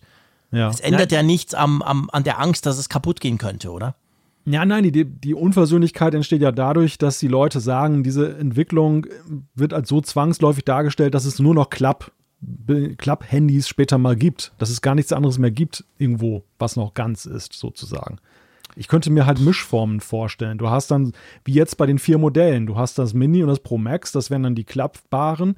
Und du hast in der Mitte das 12 und das 12 Pro. Ja, genau. Die sind dann sozusagen noch mit. Ah, jetzt, sorry, ich habe falsch verstanden, weil es gibt so viele crazy Konzepte rund um dieses Klappbar. Ich dachte, du meinst ein klappbar, weißt du, eins, wo in der Mitte ein fixer Screen ist und auf so. der Seite ziehst du noch welche raus. Nein, nein, nein, nein. Aber du meinst quasi im Line-Up sozusagen. Genau. Ja, genau. Genau. Das ist ja das, was ich, da, davon bin ich völlig überzeugt. Und zwar nicht nur bei Apple. Ich meine, hey, Samsung baut auch noch normale Smartphones. Es gibt die ganze die ganze Bandbreite von 200 Dollar bis 2000 Dollar, haben die alles. Also ich glaube, genau in die Richtung wird es gehen. Es wird diese klappbaren geben, eben vielleicht ganz klein und ganz groß. Und dazwischen wird es weiter ganz normale geben. Und was in fünf Jahren ist, wissen wir nicht. Aber vorderhand, und das gilt wohl noch für ein paar Jahre, ist es auch so, die wirst du nur extrem schwierig, ich glaube sogar fast gar nicht, wasserdicht kriegen. Also vielleicht wird es dann sein, das super kleine zum Klappen ist halt, sorry, leider nicht wasserdicht. Die normalen sind wasserdicht und dann wieder, also weißt du, es gibt genug Unterscheidungen. Aber ich glaube auch, das ist nicht eine Geschichte, die etwas ersetzt, sondern etwas ergänzt. Und was dann der Markt draus macht, ich meine, Nokia hat auch noch sehr lange Tastentelefone gebaut, neben dem iPhone. Ja, dann sind sie zwar untergegangen, aber also grundsätzlich, es gab ja immer diese Parallelität der, der, der verschiedenen neuen Funktionen und neuen Gadgets. Und manchmal setzt sich dann eines durch. Eine Idee jetzt wie beim Touchscreen hat sich ganz klar durchgesetzt. Aber das muss nicht zwingend so sein. Das kann auch immer nebeneinander parallel laufen. Weitergedacht so lange, bis wir alle die Brille haben und gar kein Smartphone mehr wollen. Who genau. knows? Das ist der Punkt. du? Vielleicht ist diese Diskussion am Ende sowieso Genau. mehr oder weniger fruchtlos. So eine weil, Zwischentechnologie. richtig, so ein bisschen so wie mit der Blu-ray-Disc, die, die uns ja auch Ja. nur sehr kurze Zeit begleitet War hat. lustig, aber jetzt streamen wir 4K. Ja, genau. was, haben, was haben wir gestritten auch über die, das richtige Format? HD, DVD oder Blu-ray und so weiter. Genau. Und wa- was war am Ende der Kette? Ja, es hat keinen mehr interessiert, ja. Genau, also irgend sowas in der Richtung. Aber auf jeden Fall, nicht, nicht wundern, Apple arbeitet natürlich an sowas dran. Ob es rauskommt oder nicht, wissen wir nicht. Es wird noch eine Weile dauern. Aber ich würde sagen, ja. Mein Sohn würde sagen, chill's mau. chill's mau. Das klingt chill's nach einer. Das, ach so, ja, das wollte gerade sagen, das klingt nach so einer Mischung aus äh, Jugendsprache. Genau, Schweizerdeutsch und Englisch. Und Schweizerdeutsch, genau. Das ja. ist ja, ja, letztendlich Jugendsprache. Das sagt er bei allem. Wenn ich mich ganz kurz, also das heißt, wenn mein Puls über 35 springt, dann kommt er schon und also sagt, hey, chills mau. Genau, eigentlich die ganze Zeit. Sein Lieblingssatz, aber ich finde ihn eigentlich ganz passend und ich habe mir das jetzt auch angewöhnt. Ich habe das letztens sogar in meinem Meeting jemandem gesagt, weil es gerade so gut gepasst hat. Der war dann, der war dann bass erstaunt. Immer, wenn, wenn sich zu viele Leute aufregen, habe ich gesagt, hey, komm, chills mal, easy peasy, nicht aufregen. Apropos Aufregen. Oh ja. Ich glaube, Aufregung.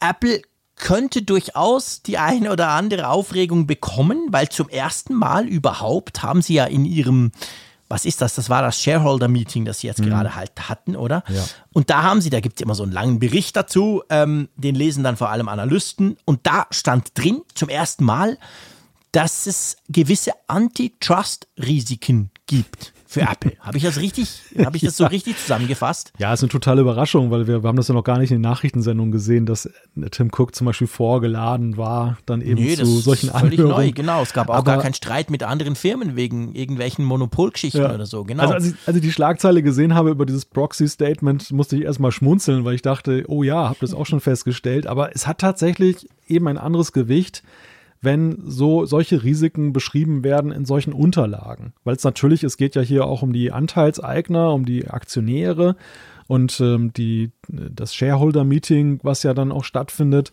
das, das kann natürlich sofort Auswirkungen haben, wenn so ein Konzern sagt, ja, wir sehen da doch durchaus irgendwie ein Risiko, was wir nicht beziffern, aber wir sehen ein mögliches Risiko, dass dann eben letztendlich dann Kaufentscheidungen pro und contra Aktie dann dementsprechend dann, dann gefällt werden. Und es zeigt letzten Endes, dass Apple dem doch etwas mehr Wert jetzt auch beimisst als in Jahren zuvor, wo sie es ja eben nicht eine Erwähnung wert ja. fanden.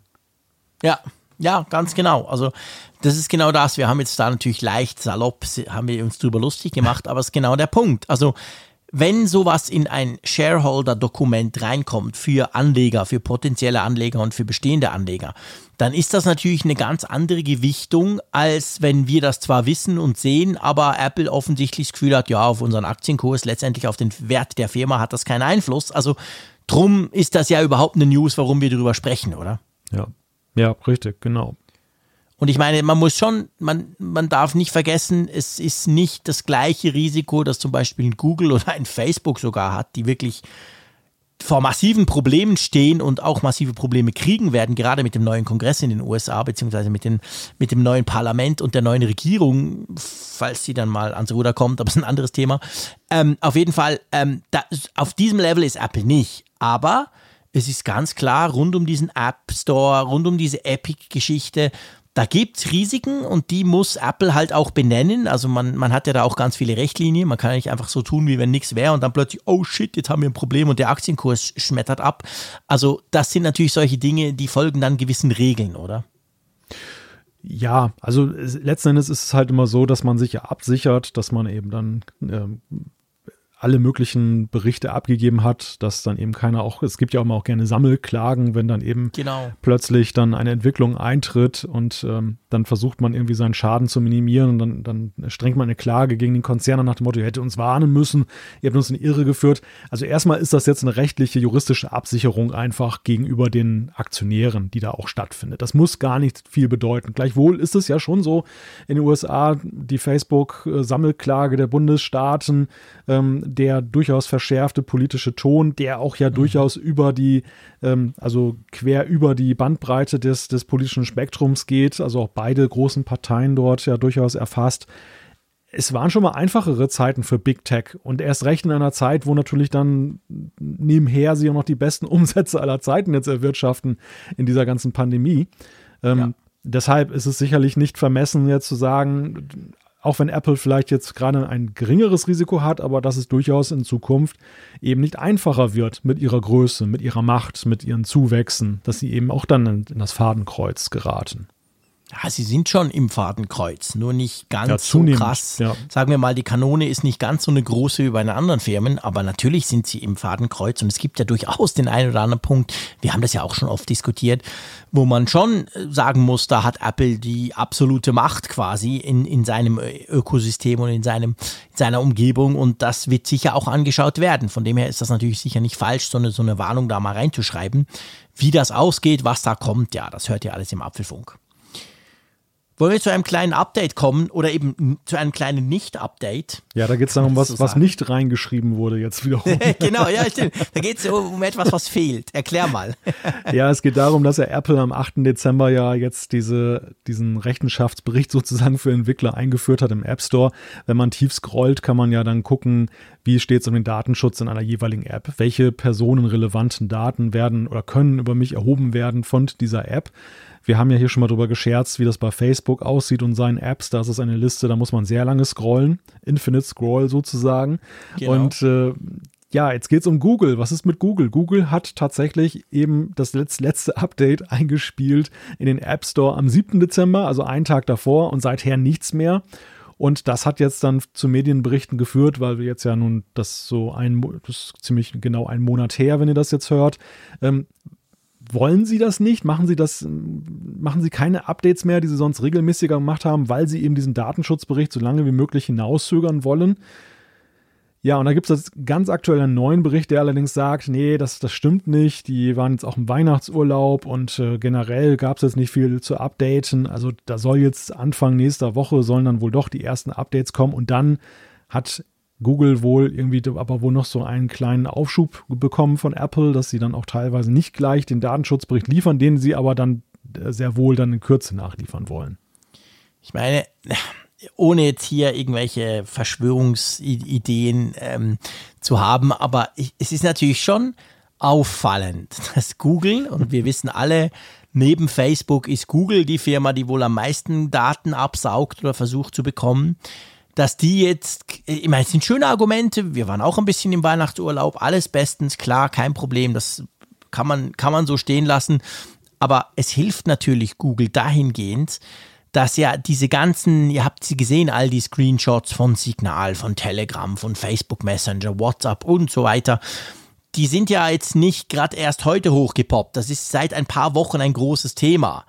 Und das Thema bin ich völlig überzeugt, wie praktisch jedes News-Thema irgendwann läuft sich so ein bisschen tot und dann hat man es gesehen und dann ist die öffentliche Wahrnehmung und vor allem die Wahrnehmung der Tech-Journalisten ist dann nicht mehr so groß.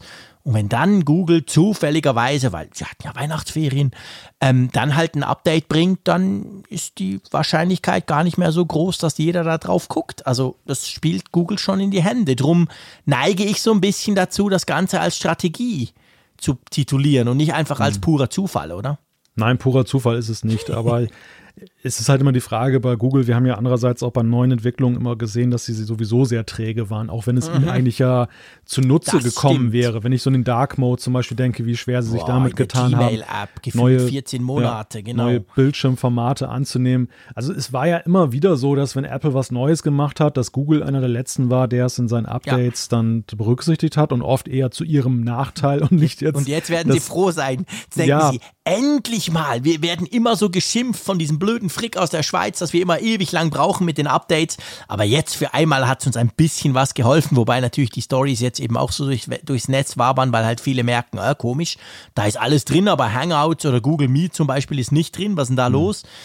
Ja, wahrscheinlich hat ihnen nicht geholfen, definitiv. Ja, ich, es- ich habe mir beim Anblick von Facebook und seiner langen Liste eben auch die Frage gestellt, wir haben ja immer mal wieder Berichte darüber gelesen, wie umfänglich ja auch überhaupt die Facebook-App ist für iOS. Die hat ja erstmal ein gewaltiges Ausmaß.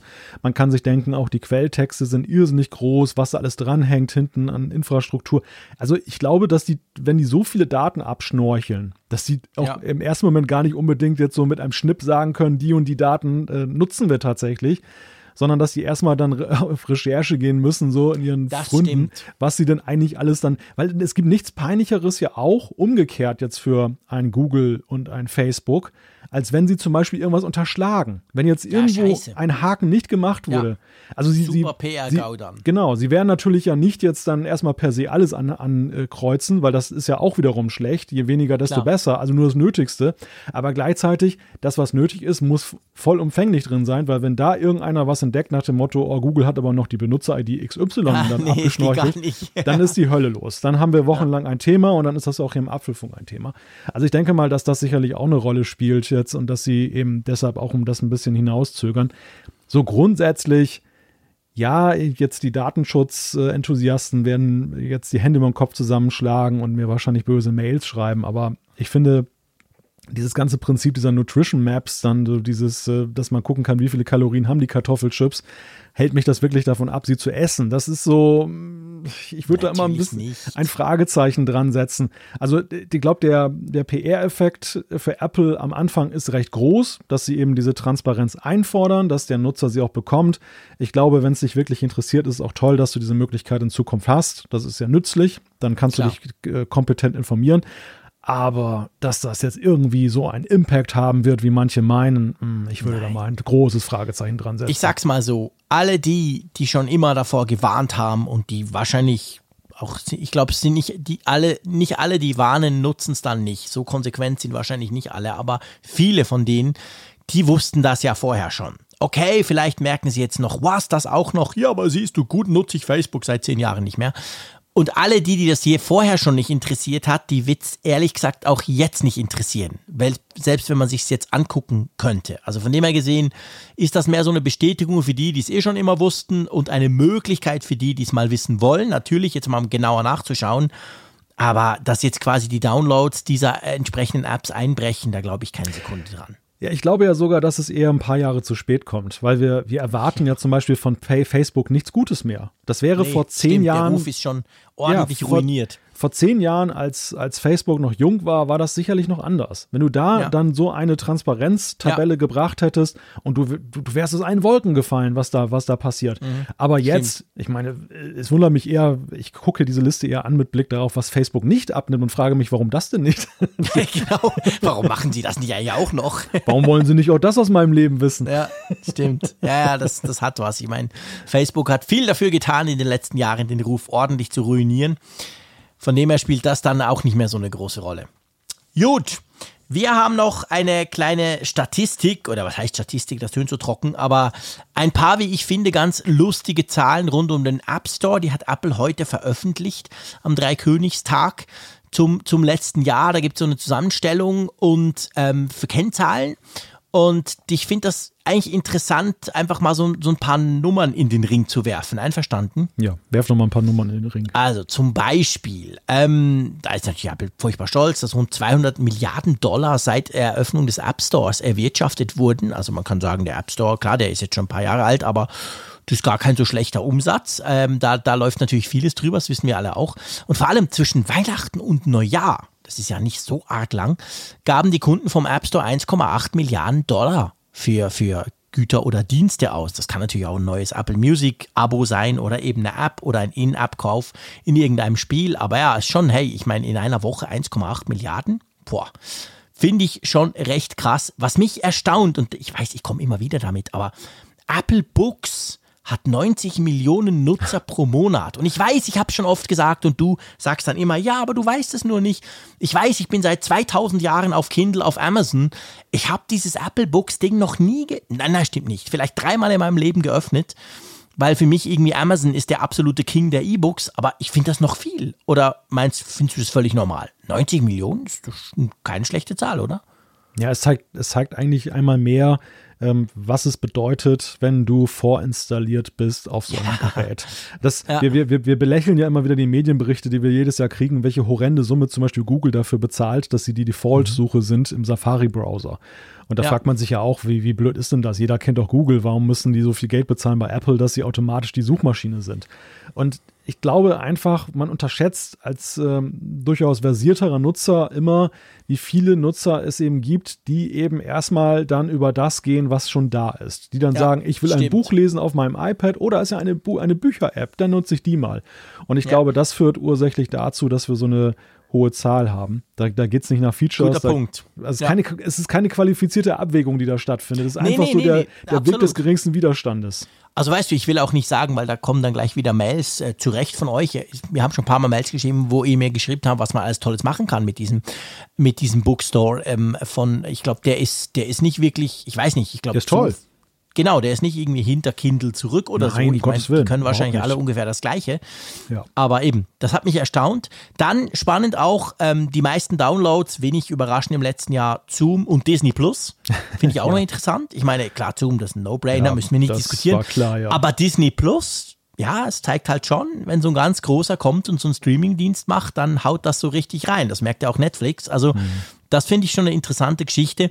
Und dann noch 90 Prozent aller Geschäfte in den USA, so Apple zumindest, unterstützen inzwischen Apple Pay. Schon geil, oder? Ja. Also das ist natürlich schon eine Hausnummer. Klar, die haben ein bisschen Vorsprung in den USA, keine Frage. Und da zahlen sowieso fast alle, alle sowieso nur mit Karte. Das ist natürlich cool. Und dann, das finde ich wirklich, wir haben vorhin über Sicherheit, wir haben über Facebook, über all diese Datengeschichten gesprochen. Apple schreibt, 85% der iCloud-Nutzer setzen auf die Zwei-Faktor-Authentifizierung. Und hey, das ist krass viel, weil iCloud hat ja irgendwie, ich glaube, über eine Milliarde Benutzer. Das ist schon, hätte ich nicht gedacht. Hätte ich echt nicht gedacht. Naja, hast du schon mal ausprobiert, äh, darauf zu verzichten? Ja, man kriegt ab und zu eine Benachrichtigung. ich weiß schon. Mm. Ja, ja, ab und zu. Aber ist auch gut so, oder? Also ich finde, das ist Ja. jetzt wirklich mal was, sorry, da musst du die faulen Säcke einfach dazu zwingen. Punkt. Vom Prinzip her gebe ich dir recht, aber es ist da die, die es, wenn es um die Erklärbarkeit der Zahl geht, dann, dann hat es natürlich, glaube ich, schon sehr viel damit zu tun, dass es so absolut annoying ist, wenn du da wenn du Natürlich, klar, tatsächlich das ist nicht, weil versuchst, die jetzt alle entziehen. Sicherheit wichtig finden. Das ist, weil Apple sie dazu quasi gezwungen hat. Aber ich finde das gut. Ich finde das wichtig, weil es ist ja relativ schmerzfrei bei Apple. Es gibt ja andere Dienste, das ist viel komplizierter. Ähm, und es hilft halt eben schon. Also von dem her gesehen, ja, eben, nicht falsch verstehen. Ich sage jetzt nicht, wow, toll, wie viele sicherheitsbewusste Nutzer Apple hat. Das auf gar keinen Fall. Aber Apple hat sich da halt hervorgelehnt und hat halt die, die Leute so lange genervt, bis die allermeisten da drauf sind. Ja, das Problem ist ja nach wie vor, dass Zwei-Faktor-Authentifizierung immer noch so als nettes Add-on gilt und eigentlich nicht Ja. als Selbstverständlichkeit. Kein, so. Keiner würde ja äh, in Frage stellen, dass man ein Passwort eingeben muss, wenn man einen Nutzernamen hat. Mhm. Also stell, stell dir vor, man würde sagen, ja, die meisten haben nur einen Nutzernamen und dann drücken sie die Enter-Taste. Genau, kannst du eine Aber E-Mail-Adresse nehmen, die genau, jeder kennt aber, und dann läuft's. Aber wenn man besonders sicher gehen möchte, dann nutzt Ja. man ein Passwort. Äh, Ja. die, diese, das, das hält man für schräg. Aber Zwei-Faktor-Authentifikationen zu nehmen, gilt immer noch so ein bisschen so, manchen als nerdig. Nach dem Motto, ja, Ja. Gott, meine Daten sind ja nicht so spannend. Und wenn da mal da reinguckt, ach Gott, was findet er da schon? Aber letzten Endes ist es natürlich Quatsch, weil die Accounts eben dadurch, dass die Ecosystems immer mächtiger werden, immer mehr Möglichkeiten da drin stecken, die, Gef die Gefahren, die ja eh von einem Dateneinbruch dann herrühren, sind ja unglaublich mittlerweile. Das, Ja, da, kannst du, da kannst du echt Geld mit ver verlieren, Ja. wenn du das da offen Ja, und du kommst stehen nicht mehr lässt. an deine Daten und also ich Ja. meine, wenn mir, wenn, wenn dir einer den iCloud-Account, je nachdem wie, wie fest du das nutzt, dann hast du aber echt ein Problem. Und ich, ich fordere schon, schon lange, sage ich, hey, wichtige, also was heißt wichtig? Dienste wie au- auch Social Media. Stell dir vor, einer knackt deinen Twitter-Account, haut irgendeinen Mist raus und alle denken, der Malte ist durchgedreht. Also ich finde so, so Social Media Accounts, E-Mail-Accounts und eigentlich auch sowieso so Cloud-Accounts, die sollten das einfach zwingend haben. Punkt. Geht gar nicht. Du, du kannst gar keinen Account ohne Zwei-Faktor-Authentifizierung machen. Wenn du das nicht hinkriegst, dann hast du halt keinen Account. Punkt. Ich glaube einfach, das Ding braucht einen neuen Namen. Alleine dieses, ja, das stimmt. Das tönt so furchtbar nach Online-Banking wie früher mit diesem Kästchen, ja, diesem und, doofen und, nein, und ich störe mich, ich störe mich an der 2. Weißt du, 2 ist, das klingt immer so wie beim Auto Zweitschlüssel. Natürlich ist es gut, wenn du einen Zweitschlüssel hast, falls du den Hauptschlüssel mal vergisst. Aber ähm, du brauchst ihn nicht zwingend, der kann auch in den Schrank. So, das ist so das, was, was es suggeriert. Und ich finde einfach, Ja, die, guter Punkt. es muss eigentlich mehr wie ein Essential eine klingen. Unwichtigkeit. Ja, es Ja. muss, genau, es muss eigentlich so klingen wie PIN-Nummer. So, weißt Ja. du, so irgendwie, sowas. Ich habe jetzt leider keinen Begriff parat, wo ich jetzt sagen Ja, könnte, das ist jetzt der weiß, du Schlüssel. Aber es, es, es klingt noch zu sehr einfach nach so, ja, das ist wieder. Reservereifen. Aber die vier Reifen, die tragen einen ja auch. Ja, ja, sehr ein guter Punkt. Das glaube ich auch, absolut. Gut, also das und natürlich, ganz wichtig, auch eine Zahl für uns, Apple Podcasts gibt es inzwischen in 170 Ländern und in 100 Sprachen. Wir sprechen nur eine Sprache oder eineinhalb. Im, Schweizerdeutsch, Deutsch, Denglisch, Englisch. Ja, okay, so genau. Ich wollte einfach sagen, Vier du Sprachen. sprichst Deutsch, Deutsch und ich versuche Deutsch zu sprechen. Gibt ungefähr eineinhalb Sprachen, aber ja klar, okay. Ja, ach so, Unsere okay, Anglizismen sowas. müssen da Genau. auch noch rein. Da hast du Genau. natürlich recht. Die viel gescholtenen. Die viel gescholtenen, tja gut, das ist halt so.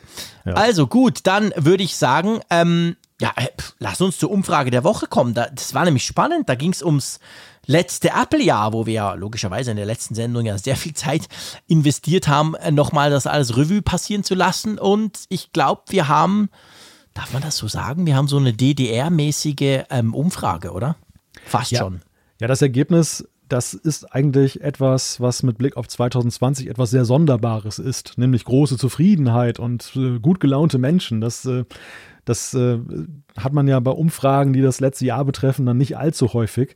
Und äh, von den 1921 Teilnehmern haben nämlich gesagt, 53,6 Prozent, also mehr als die Hälfte, sie fanden das Apple-Jahr 2020 gut und weitere 34,8 Prozent fanden es sogar sehr gut. Genau, da sind wir zusammen auf beinahe 90 Prozent. Also Wahnsinn. Wow, ihr fandet das Jahr echt geil, wie wir ja auch, by the way. Ja. Dann haben wir noch 7,8 Prozent befriedigend und danach, pff, der Rest ist eigentlich egal. Also, ja, krass, also wirklich sehr, sehr eine einheitliche Bewertung eigentlich des Apple-Jahres 2020, muss man ganz klar sagen. Eine einheitliche und ja auch wirklich extrem positive. Ja, sehr Bewertung. positive, natürlich, Ja. klar, noch wichtiger. Also so meine ich es eigentlich, genau. Also einheitlich positive und sogar sehr positive Bewertung, genau. Und das bringt uns, glaube ich, gleich zur Frage, die, die einfach passt jetzt hier in diese Sendung. Was denn eure Erwartungen für das Apple-Jahr 2021 sind? Genau. Und da haben wir diesmal keine Schulnoten, sondern wir haben dann ja, Antworten, wie hoch eure Erwartung ist, angefangen von sehr hoch über hoch, mittelmäßig, gering, sehr gering. Und wenn ihr noch keine Ahnung habt, was ihr da klicken sollt, dann gibt es auch ein Feld für euch. Ganz genau. Und dann interessiert uns das auch. Wir haben ja unsere quasi Erwartungen mal so ein bisschen in Worte gegossen in diesem Podcast. Ja, und dann würde ich sagen, lass uns noch ein bisschen Feedback machen. Einverstanden? Genau, Feedback.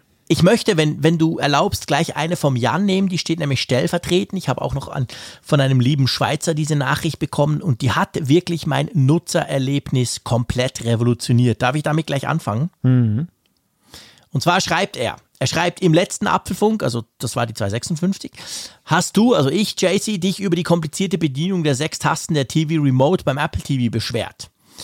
Ähm, die von euch angesprochenen Änderung ist mit damals, äh Moment, die von euch angesprochene Änderung ist mit damals mit der neuen TV-App auf dem Apple TV eingezogen. Die sogenannte Home-Taste, die mit dem TV-Symbol, hat seitdem standardmäßig die Funktion, die Apple TV-App zu starten. Im Einstellungsmenü unter Fernbedienung und Geräte kann das Verhalten der Home-Taste wieder auf die ursprüngliche Funktion zurückgestellt werden. Statt in der TV-App landet man dann nämlich nach einem Klick auf dem Homescreen und ein Doppelklick öffnet weiterhin den App-Switcher. Hoffe mal, dass äh, es dir geholfen hat, etwas Ruhe in den familiären Apple TV-Abend zu bringen. Als Erinnerung, ich habe mich ja extrem darüber beschwert, wie mühsam der Apple TV zu bedienen ist, dass ich das wirklich hasse und so. Und hey, es war genau das. Es war tatsächlich genau das, dass ich mir einfach so gewöhnt bin, dass die Home-Taste, die sieht auch aus wie eine Home-Taste, dass die nicht mehr ins Home-Menü geht, sondern immer diese blöde TV-App gestartet hat. Und weil ich ja auch noch Netflix, Disney Plus und andere Dinge brauche, war ich dann immer verwirrt. Und mein Muscle Memory, also meine, meine gespeicherte, wo ich klicken muss, Geschichte, die hat das irgendwie nicht hingekriegt. Seit ich das umgestellt habe, ist es immer noch nicht perfekt. Ich mag nach wie vor eine normale Fernbedienung eigentlich lieber, aber ja, es hat echt viel ausgemacht. Spannend. Da kommt jetzt keine Bewertung von dir, so nach dem Motto, du Pfeife hast das nie rausgefunden oder ähm, ja, war doch logisch oder mich stört das zum Beispiel nicht. Ich- weiß jetzt gar nicht, ob die Einstellung Du brauchst App den Apple. TV einfach nie. Gibst Oder? du? Ja, nein, nein. Du schaust nur auf dem iPad, du lümmelst auf dem Sofa rum, schaust auf dem iPad und der Apple TV ist für die Kiddies zum Gamen. Ja, zum Netflix gucken tatsächlich. Da laufen dann die ganzen schönen Kinderserien. Aber ja, da Okay. in diesem Kontext benutze ich es tatsächlich häufig. Und ähm, ja, ich habe da bislang kein Problem mit gehabt. Aber andererseits Mhm. kann ich mir eben auch vorstellen, dass viele gar nicht so in die Einstellung-App reingucken. Hast du iTunes, hast du iTunes Movies, also kaufst du ab und zu Filme? Nein, nicht mehr. Siehst ich du? hab, That's das the hab- point. Das habe ich genau tatsächlich vor Jahren Weil gemacht. dann brauchst du das ja, nicht. Bei mir ist es so, 8, 70 Prozent des Contents ist iTunes Movie Mhm. Und dann aber, ja, ich weiß nicht, vielleicht sind 60. Und der Rest ist dann eben entweder Disney Plus oder Netflix. Das heißt, ich switche zwischen den drei hin und her. Und drum immer die Verwirrung, dass ich zwar wo lande, wo ich mich zu Hause fühle, in der App, in der TV-App, wo all meine, meine, meine ganzen Filme drin sind, die ich über die Jahre gekauft habe oder die die Kinder ab und zu sich wünschen, um nochmal zu gucken. Und dann eben der Netflix und der, also der Streaming-Geschichte quasi. Und das war irgendwie der Punkt, der hat mich immer zum Wahnsinn getrieben. Und jetzt ist halt wieder so, wie es immer war, dass man zuerst mal auf den Home, ja, der Knopf ist quasi wie beim alten iPhone der Knopf. Du drückst drauf und bist wieder auf dem Home-Bildschirm. Und das hat mir wirklich geholfen. Also herzlichen Dank erstens an Jan, zweitens an Brembi, der mir das auch noch via Twitter und anderen Kanälen hat zukommen lassen. Das ähm, hat mich sehr gefreut und hat mal wieder gezeigt, wenn ich was nicht weiß, muss ich es nur im, Apple, im, im Apfelfunk erwähnen. Soll ich mal mit Ma einer weiteren Zuschrift Ja, klar. Gerne kann mich gar nicht entscheiden. Ich habe hier zwei, die ich gerne vortragen würde. Aber ich, ich fange mal mit einem mhm. etwas spezielleren Thema an, was mhm. vielleicht auch nicht ganz uninteressant ist. Und zwar geht es um eine technische Frage, die mhm. der Christoph gestellt hat. Er schreibt, ich habe mal ein, eine recht spezielle Frage an Malte. Hast du für die App eine eigene Apple-ID oder hast du dich mit deiner normalen persönlichen ID als Developer angemeldet? Spricht aus deiner Sicht etwas dafür oder dagegen? Das ist eine ganz interessante Frage. Mhm. Ja, es ist eine wirklich interessante Frage. Ähm, Tatsächlich kann man das ja beliebig halten. Man kann jetzt eine eigene Apple-ID einrichten, man kann seine vorhandene persönliche, die man auch für seine ganzen iTunes-Käufe und App Store-Käufe nimmt, dann verwenden. Am Ende, glaube ich, ähm, ist es eine strategische Überlegung, die man anstellen sollte. Und die ist, wenn man jetzt zum Beispiel eine App entwickelt und mal angenommen, sie ist es ein riesiger Erfolg und man möchte sie später verkaufen und weitergeben, dann wenn das mit der persönlichen Apple-ID verknüpft ist, es gibt eine Funktion, da kannst du bei Apple einreichen, dass du eine App weitergibst an einen anderen Entwickler-Account. Mhm. Also du kannst natürlich in deinem Entwickler-Account, je nachdem, welche Version du kaufst, kannst du auch weitere Leute noch hinzufügen. Das ist alles möglich. Aber mal angenommen, du willst wirklich raus aus der Nummer. Du willst es jetzt trennen, deine App, die du dann, dein, dein Developer-Account, den du bislang hattest, von deiner persönlichen Sache. Und da ist es wirklich so, dann musst du so, eine, so einen Transfer machen. Der ist ja, ich glaube, mittlerweile einfacher. Der war vor Jahren ziemlich äh, stoppelig. Und mhm. ähm, dann ist man natürlich im Vorteil, wenn man eine eigene Apple-ID hat, meinetwegen eine Domain dann doch für eine Website, die dann zur App passt. Und dann gibt man das Ding einfach en bloc weiter. Dann hat man damit mhm. nichts mehr am Hut. Ähm, ja, das ist eigentlich so der einzige Vorteil, der mir jetzt im Moment einfällt, den man dann so perspektivisch haben könnte, wenn man es dann trennt vom Privaten. Mhm. Und ein weiterer Punkt ist noch der Name, der im App Store erscheint. Denn äh, wenn du das mit deiner privaten Sache verknüpfst, dann weiß ich gar nicht, wie das ist. Ich glaube, dann ist es kaum möglich, dass du jetzt zum Beispiel einen Firmennamen setzt oder so. Dann, ja, dann läuft es unter deinem Namen. privater Name dort. Richtig, ja. genau. Und ähm, wenn du jetzt so einen Business-Developer-Account einrichtest, dann hast du eben das unter dem Namen der Firma, die du dann dafür eingerichtet hast. Also das, das sind eigentlich so, es sind eher so ja, Verwaltungsüberlegungen, die man da. Ja, aber die schon auch wichtig sind, weil du sowas ja nicht einfach so easy peasy da mal wechseln kannst. Ja. Das ist ja eben nicht so einfach oder vielleicht sogar gar nicht möglich, weil es geht ja auch darum, angenommen, du bist nicht der Einzige, der was damit machen möchte, mit Updates einreichen etc. und so, dann willst du ja sicher nicht deinen privaten Account irgendwie weitergeben oder, oder sharen oder so. Hingegen mit einem Business-Account kannst du das natürlich durchaus tun. Du sagst, Entwickler A und Entwickler B, die dürfen beide da irgendwie was machen. Also, ja, von dem her gesehen finde ich, also ich würde wahrscheinlich schon per se immer versuchen, so, so die Business-Schiene zu machen. Und dann habe ich halt zwei dafür. Ja, wie gesagt, du hast jetzt auch beim persönlichen Account hast du schon eben die Chance, dann auch dann noch weitere Nutzer, ich glaube aber weniger als bei dem richtigen Business-Account, okay. dann noch mit reinzunehmen. Das, solange du mit an Bord bist, ist es eigentlich nicht so wirklich ein Problem. Das Problem ja. entsteht in dem Moment, wo du dich selber halt dann da rausziehen willst, komplett. Ja. Dann, dann ist es halt mit teuer, mit teuer verkaufen willst. Ja, genau. Wenn jetzt zum Beispiel Google kommt und sagt, wir kaufen deine App für eine Milliarde Dollar oder so mhm. und dann willst du dich da rausziehen dann ist es äh, ein bisschen schwieriger, auch, auch lösbar, im Gegensatz zu anderen Sachen. Ja. Kleiner Tipp übrigens, wer einen Podcast hat, lieber nicht mit der persönlichen Apple-ID verknüpfen, weil das ist dann doof. Aber ähm, bei, bei den Developern, einfach weil es auch wahrscheinlich so häufig ein Problem gewesen ist in der Vergangenheit, dass eben Leute als Hobby eine App gestartet haben und ganz unvermutet krachte das dann durch die Decke und dann wollten sie sie verkaufen oder wollten das generell mal reorganisieren. Die Frage, unter welchem Entwickler-Account das läuft. Naja, und dann hat Apple dementsprechend auch Mechanismen ja. dafür geschaffen. Ja, ganz genau. Ja, spannende Frage, mal so ein bisschen Insights quasi aus der, aus der App Store-Programmierung, oder? Genau. Gut, dann ähm, würde ich noch kurz den Jodok dazu nehmen. Es ging ja um die letzte Umfrage in, von letzter Woche. Da habe ich ja gesagt, das mit den Noten, also eins, äh, 1 bis 6, bei uns in der Schweiz ja genau umgekehrt. Ich habe ja einen Spruch gemacht über Österreich, das ich mir immer noch nicht merken konnte. Er hat das netterweise gleich geschrieben. Er schreibt Anmerkung zur Notengebung in Österreich. 1 bis 5 mit 1 als sehr gut. Habe mich aber nach vielen Jahren in der Schweiz umgewöhnt. Lustig finde ich ja, also nicht nur, dass, dass es gleich ist wie bei euch, sondern lustig finde ich eigentlich, das geht es bei euch auch bis fünf? Nein, bis sechs. Ja, eben, siehst du? Bei uns geht es ja auch bis sechs, nur halt umgekehrt hm. quasi. Also sechs das Beste und eins das. In Österreich geht es nur bis fünf. Das finde ich hingegen ganz witzig. Wobei ich sagen muss, äh, Gut, während meiner Schul die sechs oder die eins schon verteilt, oder? Ja, während meiner Schulzeit habe ich nie so richtig verstanden, ähm, wo der qualitative Unterschied zwischen fünf und sechs ist. Also mangel, mangelhaft. Ah, also, sorry, ich bin jetzt wieder der Schweizer, da ja, ist ja. 5 und 6 ein massiver Unterschied. Aber du meinst jetzt 1 und 2, also ja, zwischen super schlecht oder killer genau, schlecht. Zwischen, genau, ja, zwischen, nee, die heißen mangelhaft und ungenügend und eigentlich ist. Bei euch. Was? Ja, und, und beides, beides war eigentlich. 5 ist bei euch mangelhaft? Ja, ja. Das bei uns, du Pfeife hast keine Ahnung und 1 ist quasi komm nie wieder.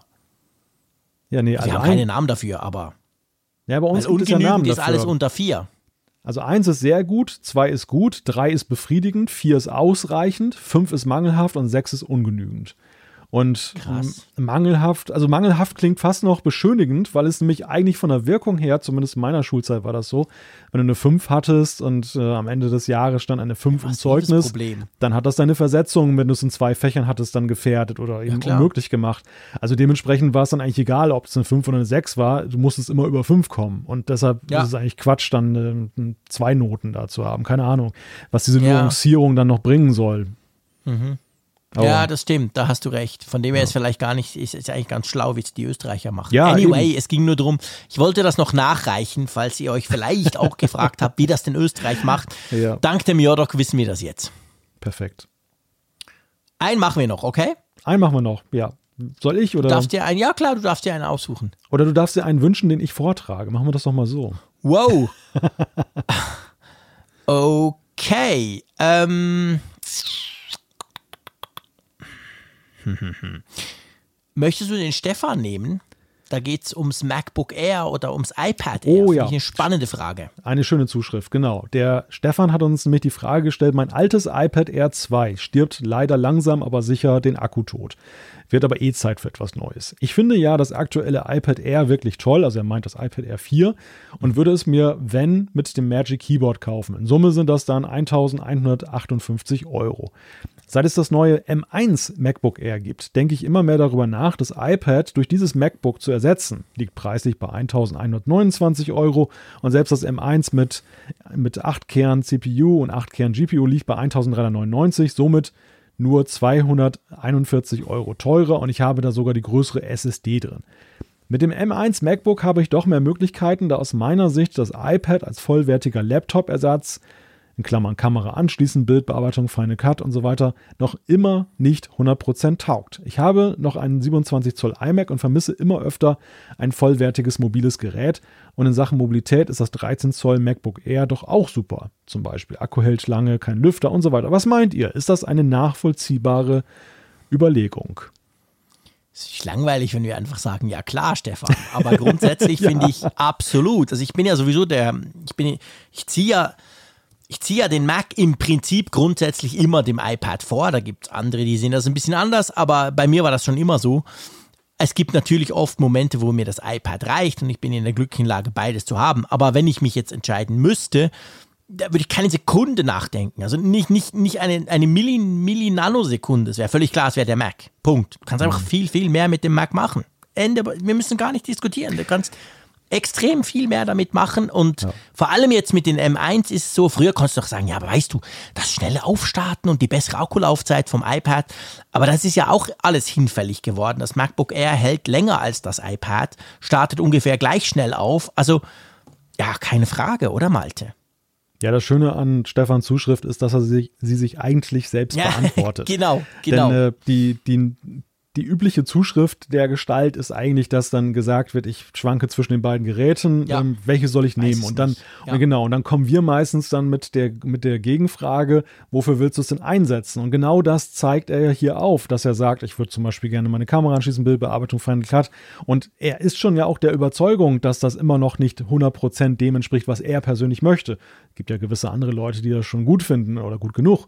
Und Ja. dementsprechend würde ich sagen, die Entscheidung ist eigentlich getroffen, oder? Also Ja. d- das Einzige, was wir jetzt sagen können dazu, ist ja, dass alles das, wo er sagt, ähm, habe ich vielleicht was übersehen? Nein, du hast nichts übersehen.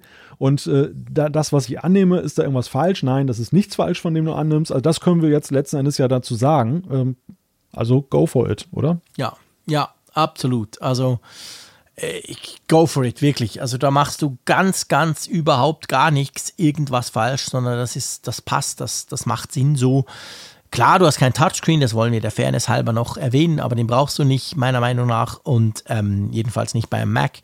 Und das passt. Du kannst sogar iPad-Apps aufführen auf dem neuen M1 Ja, Mac. auch Wenn es irgendeine coole App gibt, wo ja. du denkst, wow, ja, geil, zum Beispiel Overcast oder was auch immer, und der, der Entwickler das zulässt, dann funktioniert sogar das auch. Also der Mac wurde wirklich dadurch nochmal massiv ausgewertet und all die einzigen Dinge, die es vorher nicht so gut konnte, der Mac, die der Mac nicht so gut konnte, die kann er inzwischen mindestens so gut, beziehungsweise sogar besser. Also hol dir ein MacBook Air und du wirst damit deine helle Freude haben. Da bin ich völlig überzeugt. Gut. Ich bin auch überzeugt, dass wir uns nächste Woche wieder zusammenschalten, mein lieber Malte. Am Mittwoch. Ähm, dann mal ohne Rückblick, Ausblick, dann mal einfach ganz äh, unbenommen gucken, was bis da so alles aufgelaufen ist an, an neuen Neuigkeiten. Aber ja, hey, es hat mich gefreut, es war mir eine Ehre, mein Lieber. Ich hoffe, es ist nicht zu kalt, auch wenn die Apple Wetter App bei dir was anderes sagt. Halt die Ohren steif. Ich freue mich auf nächste Woche. Ich freue mich, dass ihr uns immer so zahlreich hört, liebe Hörerinnen und Hörer. Ich freue mich über euer zahlreiches Feedback und sage wie immer Tschüss aus Bern. Ich warne hiermit vor einem extrem guten Podcast. In diesem Sinne, tschüss von der Nordsee.